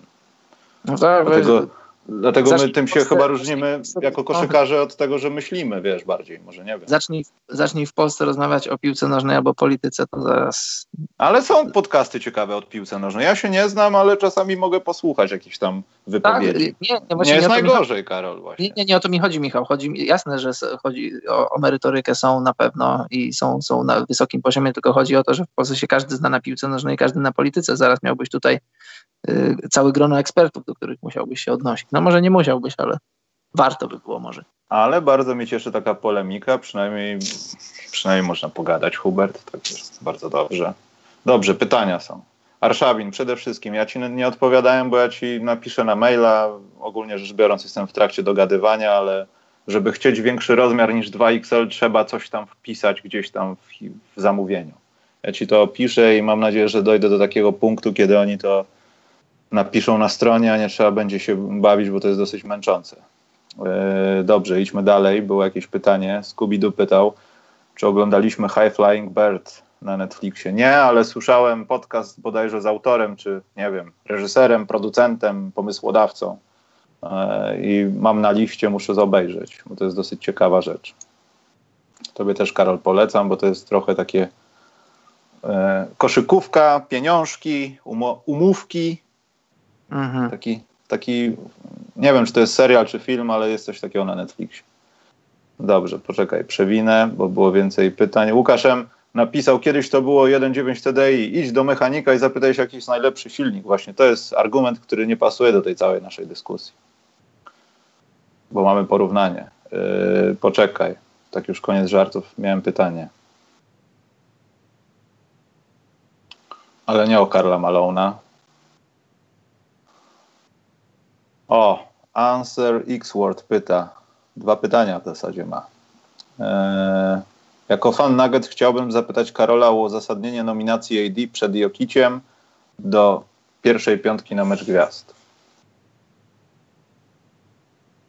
E, Ja się nie kieruję przy wyborze gwiazd, raczej rzadko kieruję się bilansem drużyn. Jeśli, no wiadomo, jest przepaść między Denver a, a Pelikanami, ale patrząc na, no bo wiesz, sama nazwa mówi, mecz gwiazd, gwiazd. I ja mam tutaj Antonego Davisa, 29 punktów, 13 zbiórek, 4 asysty, 2 bloki, prawie 2 przechwyty.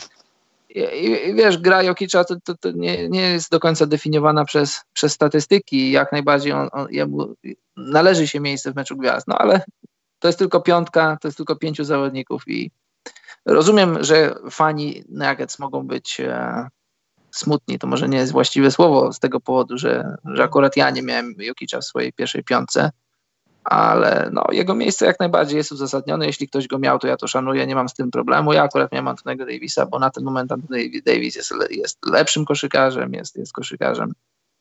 Poza tym nie wiem, czy to by służyło w ogóle jakoś tak organizacji, naszej organizacji, no, poszczególnym zawodnikom. Jakby nagle teraz Denver zostało wysypane całą pierwszą piątką do meczu gwiazd. No, Im no chyba tak. taki spokój tego niewychylania się za specjalnie służy niż bycie, bycie w świetle gwiazd. No i też reflektorów. Historia pokazuje, że, że raczej nie było to normą taką, że jak masz drużynę, która dominuje, to, to z tej drużyny na siłę próbowało się wyciągać iluś tam All-Starów. Zazwyczaj to był jeden czy dwóch. Zobacz na przykład y, San Antonio w tym sezonie, kiedy wygrali 67 meczów.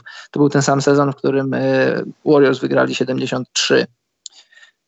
Y, no, jeżeli, jeżeli masz jakąś gwiazdę od, od wystającą, tak wysuwającą się na czoło, no to ją wybierasz, a jeżeli masz zawodników, którzy, których statystyki są trochę spłycone w drużynie, która jest wyjątkowa, no to, no to, to nie musisz robić tego case'u, żeby, żeby wybierać ich aż tylu. No i Anser miał drugie pytanie. E, jak widzicie sufit Jokicia i Mureya, abstrahując już od tego, że nie zagrali jeszcze w playoffs, zajrzyjcie w szklaną kulę.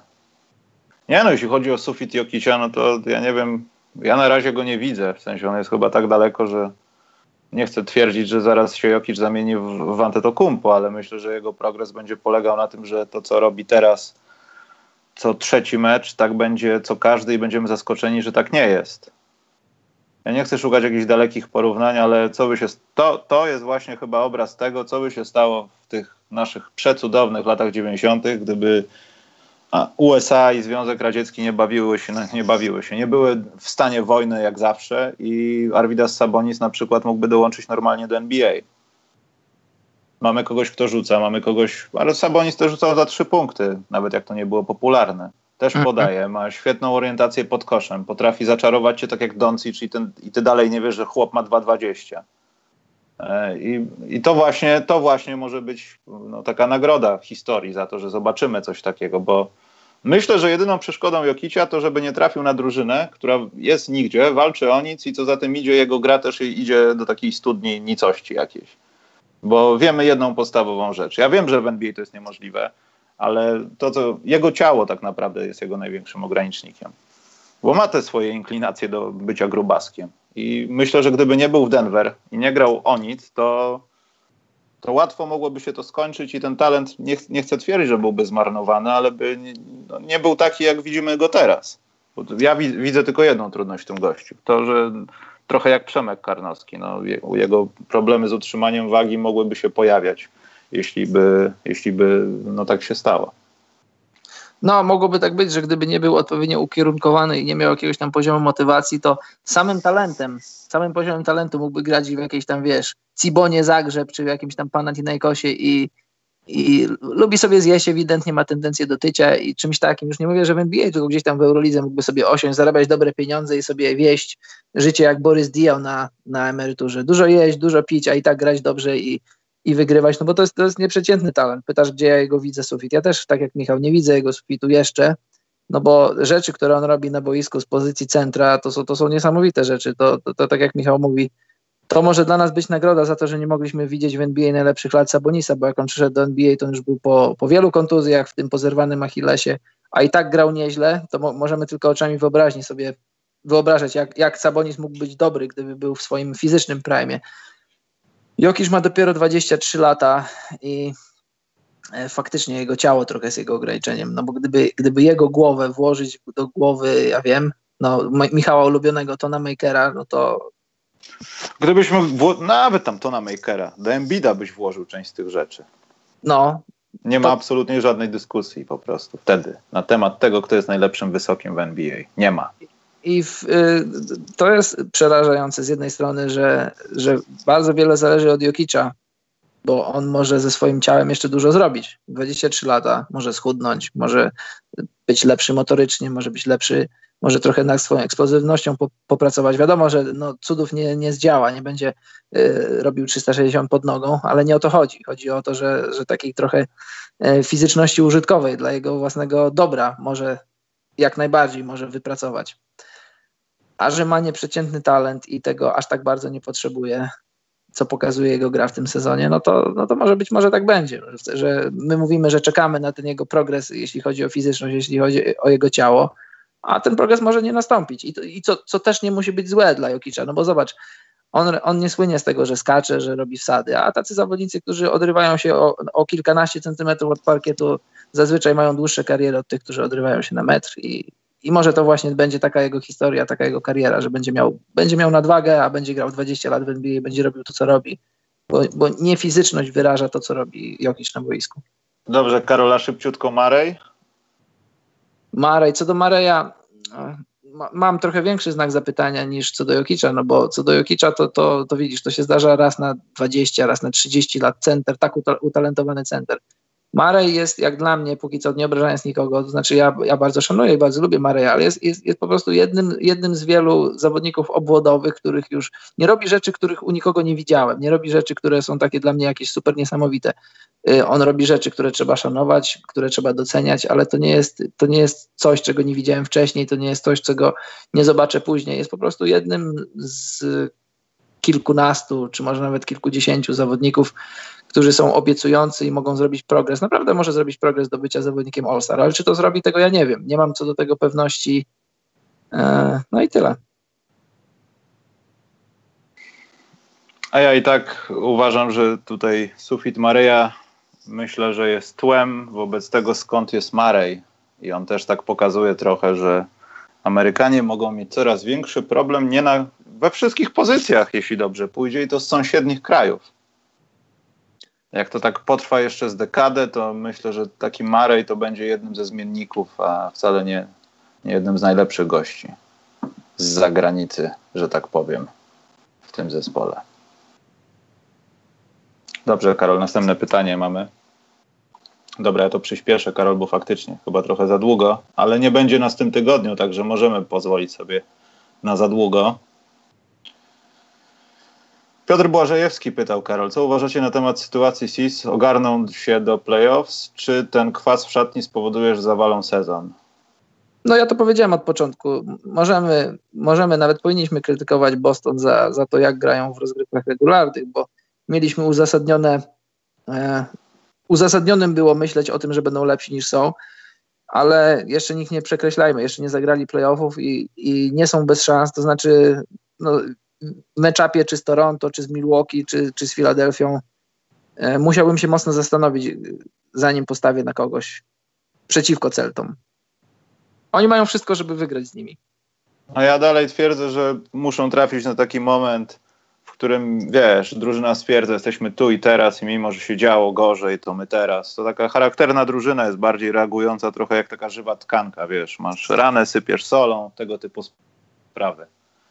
E, chyba, że tak nie jest i wszyscy czekają na to, aż ktoś odklei się z tego składu, co pokażą wakacje, bo to też u nich jest lekkie oczekiwanie na to. Dany Ainge myślę, że nie okazuje tego po sobie, no ale też tam w głowie jest trochę, czy ten Davis to może się z nami pogodzi, tam jakoś bardziej się tam zaprzyjaźnimy, jakieś pieniążki mu zapłacę. No Także tak, to tego, też. Prawda, tego nigdy nie wiadomo, to wiesz, no możemy sobie tutaj analizować, dyskutować, a, a jaka jest prawda, jakie są, jakie są faktyczne relacje w szatni, no tego się nigdy nie dowiemy, dopóki ktoś nie będzie chciał nam o tym opowiedzieć. Kyrie będzie wolny, Terry Rozier będzie wolny. Jedno jest pewne, że jeśli oni w tym sezonie nie zagrają przynajmniej wobec kibiców, no fanbase'u i tak dalej, y, no nie wiem, 70% tego, co ugrali w zeszłym sezonie, no to będzie traktowane to jako porażkę i zacznie się gadanie. To, to jest pewniak to media im dupę zjedzą. Co poszło nie tak? Kto jest rakiem w szatni? Dlaczego Gordon Hayward gra w Counter-Strike'a zamiast trenować? Wszystko powie wam Bleacher Report na przykład. I podejrzewam, że tak będzie. Skończy się pierwszą, drugą rundą i zacznie się. Karu karuzela podejrzeń zostanie uruchomiona. Dobrze, Karol. Następne pytanie. Czy Marcin Gortat będzie ponownie gościem podcastu specjalnego? Łukasz, no niby jest taka obietnica, ale bliżej końca sezonu. E, starałem się może teraz, ale, ale z różnych przyczyn to nie, nie dojdzie do skutku, bo po prostu e, Marcin nie wie, gdzie jest następnego dnia. No. W sensie nie klubu, tylko no, spędza czas tak, że odpoczywa jak na razie i coś tam lekko trenuje, czeka na telefon, ale to chyba dojdzie do tego pod koniec sezonu. Kamil Najman pytał. Dobrze, nie Marcin Najman. Już przeczytałem, że Marcin Najman. Boże, myślałem, że Marcin Najman nas ogląda. Uff, dobrze. Kamil Najman pyta. Pytanie, czy według was Sixers mają drugi najlepszy skład w lidze? Nie. Ja odpowiadam, że też nie. Ale mają jeden z lepszych w lidze. Tak, tak. Ale, ale że drugi to nie, no pierwszy to wiadomo kto, Karol. No, no tak. Sacramento, nie? Mhm. Utah Jazz z 96. Z, z Jeffem Hornackiem. Z Howardem Isley. Adam Keefe. Tak, Adam Keefe, no. Adam Keefe mógłbym się podpisać na plecach. Y, E. Słuchaj, kim w dzisiejszej koszykówce byłby Adam Keefe? Mm, Takim Za- Zakiem Collinsem z, Blazers? 25 pikiem w Big Free Ice Cube'a. No bo skoro, skoro Eddie Curry wraca do gry, nie wiem czy wiecie, ale ma grać, to już są grube rzeczy. Dobrze, idźmy dalej. Grube dosłownie w przenośni. Dosłownie grube. Sean May, hashtag. Pytanie, najlepszy trener przed All- All-Star Game? To znaczy, No, najlepszy trener przed All-Star Game pewnie. czyją pracę szanuje najbardziej? Jak będziesz chciał ująć najlepszy, to już twoja sprawa. Najlepszy trener przed All-Star Game, Karol. Kenny, Kenny Atkinson z Brooklynu. Aż tak? Hands, hands down. Tak, aż tak. Myślałem, że Carlisle. Yy, Zawsze Nie, niepopularny nie. pik, taki niszowy, Karol, wiesz. no a Kenny Atkinson nie jest niszowy? No jest trochę, no niech ci będzie. A ty kogo masz? Ja naprawdę Carlisle'a. Skoro mamy Tak, takich dobrze. niszowych dawać, to Nie ma problemu. może A Malone. Budenholzer? Ja poczekam do playoffów z Budenholzerem, bo to wszystko ładnie wygląda, wiesz. Eric Ale Bledsoe pytanie, sobie... pytanie brzmi do All-Star. No to ja nie, to ja nie mogę czekać z Budenholzerem do All-Star. To migam się od podpowiedzi w takim razie. No, Yy, Szukam ostatniego pytania, co by sobie Karol pójść. mhm. Jedno małe jest. To jest dobre pytanie, Karol, bardzo dobre. Przygotuj się na nie. No, Kuba Wertel pytał. Mam pytanie odnośnie tego, czy można by było zrobić w najbliższym czasie wywiad z Michałem Łopacińskim, ekspertem NBA. W zasadzie można byłoby, tylko miałbyś jakieś pytania do pana Michała Łopacińskiego? Ja nie. Nie, ja pytam naszego pytacza. Nie, śmieję się. Możliwe, że to jest możliwe, ale na razie, szczerze mówiąc, mam taką listę, że nie chciałbym nikogo w, wrzucać do niej, bo, no bo nie, chciał, nie chciałbym po prostu się nie wyrobić. Ja wiem, że z kilkoma gościami, z którymi planuję nagrać, no wiem, że ta kolejka jest tak ustalona, że, że jeśli nie skorzystam z okazji, to po prostu może mi się nie przytrafić. A też nie wiem do końca, czy uda mi się to sfinalizować w odpowiedni sposób. Aha. E, dobrze. Ostatnie pytanie będzie Karol od, od osoby, która o coś pytała, czyli Purple Chciałem coś powiedzieć, jeżeli, jeżeli, jeżeli faktycznie masz, masz na liście osób, że chcesz zaprosić pana Łopacińskiego, to, to wstrzymam się. Nie. Czy, czy potrzebujesz przewinąć tą odpowiedź, żebyś zrozumiał, co powiedziałem? Powiedziałem, że mam określoną liczbę osób. Nie powiedziałem, kto jest na tej liście, Karol. Dobrze, cieszę może się. ty jesteś na tej liście, może cię nie ma, może ja sam jestem, może sam ze sobą wy, wywiad nagram. Wypadało Na w końcu. Liście Macierewicza. Tylko w obcym języku. Będę zadawał sobie pytania po niemiecku. Po szwedzku. Po szwedzku. Ale znam jedno słowo po szwedzku. Dobrze. Purple Rain film zamyka dzisiejszy program z pytaniem, które przewinąłem. E, która drużyna z faworytów do finału w obydwu konferencjach w przypadku jakiegoś blamażu, na przykład w pierwszej rundzie, ma największą szansę na to, że rozleci się po sezonie? Każda. Tak, no każda, stop 4 każda. Prawie Znaczy, każda. wiesz, no też nie ma co mówić, ale powiedzmy, że Jezu, to, No, to, no, byłby no, prezent no. od Boga chyba, ale Golden State przegrywa w pierwszej rundzie po siedmiu meczach. Clay Thompson zastanawia się nad tym, czy będzie chciał od nich pieniądze. Kevin Durant może faktycznie, wiecie co, przepraszam, mieliście rację z tym Nowym Jorkiem, to ja poproszę bilet lotniczy. A To nie powiem ci, oznacza że od razu rozpadu, ale myślę, że ułatwia przede wszystkim. paradoksalnie właśnie chciałbym zobaczyć Warriors, gdyby przegrali w pierwszej rundzie, taki blamaż zaliczyli, żeby zwarli szeregi, wszyscy wrócili i, za, i, i spróbowali odbudować się. No ale prawdopodobnie to się nie wydarzy. Znaczy nie wydarzy się to, że Warriors przegrają w pierwszej rundzie, a która się może rozpaść. No wiadomo, że przez kontraktowe sprawy, no, no, no raczej nie rozpadną się Thunder, bo wszyscy są pod kontraktami, znaczy gwiazdy są pod kontraktami. Houston, w Houston też gwiazdy są pod kontraktami. No ale takie na przykład Toronto już na schodzącym kontrakcie, e, na schodzącym kontrakcie Kyla Laurego, na schodzącym kontrakcie Ibaki, z wolnym agentem Kałajem, to, to może Właśnie, być. co, co z Laurem? To jest bardzo dobre pytanie. Zostało ono prze, przeoczone w zeszłym sezonie w jakiś sposób, bo też była ta ważna kwestia i teraz y, ludzie o tym zapominają, ale to też jest dla niego i dla klubu olbrzymia próba ten sezon. Co to będzie już pomijając Kałaja i tak dalej, to też jest jakiś powód taki, żeby dyskutować o tym charakterze. No, faktycznie. Tak, Laury, no, Laury w przyszłym roku jest na schodzącym kontrakcie, kończy się umowa i to będzie, szczególnie przy okolicy trade deadline, ale to, to będzie smakowity kąsek. Gdyby Raptors nie szło i gdyby Masai Ujiri uznał, że z Laurym jako rozgrywającym po 30 już, już dalej nie zajadą. Dobrze. Karol, e, kilka spraw. Pierwsza sprawa, a bo ktoś mówił i e, to nawiązuje do pytania Maćka Szeteli z początku programu dotyczącego tego, jakich podcastów słuchamy. No to ja już nie będę wymieniał klasyki koszykarskiej z za oceanu. Natomiast jeśli chodzi o polskie rzeczy, i też mam problem z nazywaniem tego podcast, ale jest coś takiego w polskiej sieci i to można powiedzieć, że osoba, nazwijmy to z mojej dzielnicy, bo chyba mieszka niedaleko, przynajmniej tak w jednym z materiałów było, dwóch facetów, czarne owce, sprawdźcie na YouTubie. Oni właśnie mają takie podcasty, które z Karolem powinniśmy robić. Takie, że nie o koszykówce, tylko o różnych rzeczach. To by się skończyło banem pewnie po tygodniu od YouTube'a, ale jest nad czym pomyśleć. I nie, ten dział nie jest od nich zapieprzony, bo już dawno myślałem, co byśmy zrobili taki dział. Poza tym to nie znaczy, że będzie coś albo Karola wpieniało zawsze co tydzień. Ten dział może równie szybko zniknąć. Yy, następna sprawa jest taka, że w tym tygodniu może nas nie być w sensie piątkowego programu, ale z racji tego, że jest puchar All-Star Game i tak dalej, no to na pewno z pucharu jakieś może wideo mi się uda, może z kimś się uda tam pogadać. Celuję mocno Wolka Czyża, żeby go tam gdzieś ściągnąć na kilka minut i z nim pogadać o jego powrocie, bo to jest ciekawa sprawa, kontuzje i tak dalej. Yy, czy Polska to jest dobry, znaczy dobry, czy to jest ostateczny kierunek, czy rozgrzewka, żeby wrócić tam do Europy gdzieś pograć, czy, czy rozpoznanie ze zdrowiem, także będę starał się coś zrobić.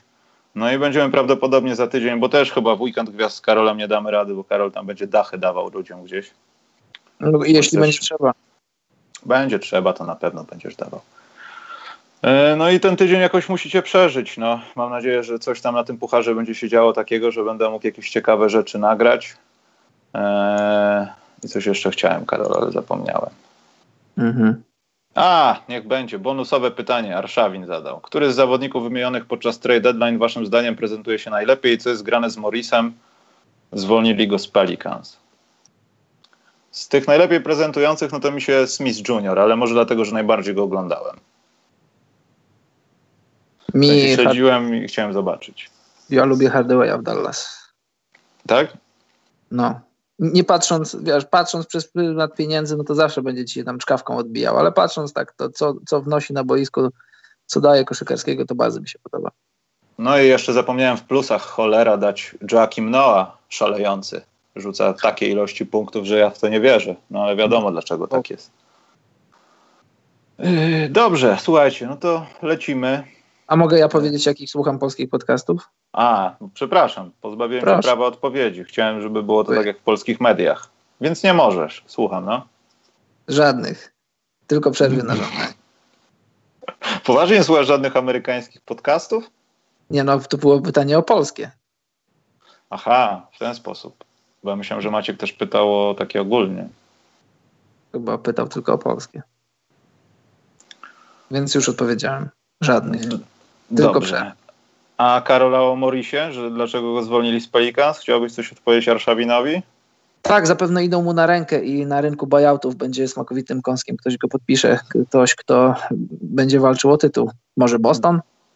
Dokładnie, też tak myślę. Mało tego podejrzewam, że to już wyszło dużo wcześniej, tylko to zostało sfinalizowane. W sensie... Tak, w NBA już mówiliśmy to wiele razy. W NBA ludzie zazwyczaj idą sobie na rękę, kiedy mogą, dlatego że to jest tylko 30 zakładów pracy, 30 miejsc pracy, masz 30 GM-ów, 30 coachów i lepiej się ludziom nie narażać, lepiej ludziom nie, nie robić y, złych rzeczy, bo kiedyś nigdy nie wiesz, kiedy, kiedy, będziesz, kiedy będziesz GM-em jednego klubu, a za rok będziesz y, siedział w biurze i kserował notatki jakiegoś tam innego trenera, więc lepiej, lepiej dobrze żyć z ludźmi, nie oszukiwać, nie cwaniakować I, kiedy możesz komuś pomagać, to wtedy pomagasz. Jak ludzie się zastanawiali, pamiętasz, rozmawialiśmy też o tym, dlaczego Chicago robi takie deale y, z Houston i tam zbierają pieniądze, zbierają kontrakty, tu Melo, tu ktoś tam inny. No bo tak, no bo dziś ty mi pomożesz, jutro ja pomogę tobie. Nie, no w tej sytuacji już też mówiliśmy, że to było korzystne dla Chicago, bo tam się czyszczą ładnie pieniążki, jest miejsce, możemy tam podziałać, oni też nam, no, taka zorganizowana operacja, bardzo. Dobrze, idziemy sobie, mam nadzieję, że jeszcze, chociaż nie obiecuję, ale może jakiś statyczny podcast specjalny przed Pucharem się pojawi, ale będę walczył o to. No i co, no idziemy. Zapraszam Was na wszystkie nasze social, różne rzeczy, Facebooki, koniecznie na Patronite'a, bo musimy z Koniecznie. Karolem coś jeść, mieć na prąd. Same donaty to nie wszystko i tak wydajemy wszystko na koszulki, rozdajemy Wam rzeczy. a- Everybody eats. Dokładnie, Karol ma, Karol, ma, Karol ma dziecko, no nie bójmy się tego powiedzieć. No. A dziecko dużo je. Dużo Nie. je, a zaraz zacznie wydawać pienią- pieniążki, chodzić na randeczki, się zacznie pożyczanie opelka. No. No. I skąd Karol ma na to brać? Jak siedzi, jak siedzi wieczorami, nie może skręcać długopisów, a w tym czasie No by to robił. Nie możemy na to do, dopuścić. A do długopisy tego. same, się nie, długopisy same się nie skręcą, to nie można Tak. robić kopii w klej. Dokładnie. Poza tym chciałbym powiedzieć, że Karol, Zion Williamson robi takie rzeczy, że już teraz wygrałby sam z Cleveland Cavaliers. Bez czterech kolegów. Widziałeś jego blok na trójce? Chyba z Virginią. W pupie chyba. To w pupie to by tam piłka wylądowała sztabowi trenerskiemu po takim bloku. Zion Williamson wygrałby z Cleveland. Taka jest, takie są fakty, Karol. Już nie uciekniemy od tego. Dobrze. Nie zakrzyczysz prawdy. Nie, krzyk ciszy to będzie. Dobrze, chodźmy jeszcze stąd, Karol. No. Jedno, tylko powiem jedno słowo, bo to, żeby to nie było takie zakryte tym, co, powiedzi- co powiedzieliśmy później. Pamiętajcie, gdzie usłyszeliście po raz pierwszy, że bracia Morris zagrają razem w Bostonie. Pamiętajcie. Pamiętajcie. Nie ode mnie, ale pamiętajcie. Dobrze, Karol. Ale wszyscy wiedzą, że to jest, wiesz, twoje. No niech, niech wiedzą, niech pamiętają. Dobrze, Karol. Czas na ciebie i kończymy. No dobrze, no to dziękujemy za dziś. Mamy nadzieję, że wam się podobało. A jak nie, no to jakoś będziemy z tym żyli. I do następnego razu. Dobranoc, mili ludzie.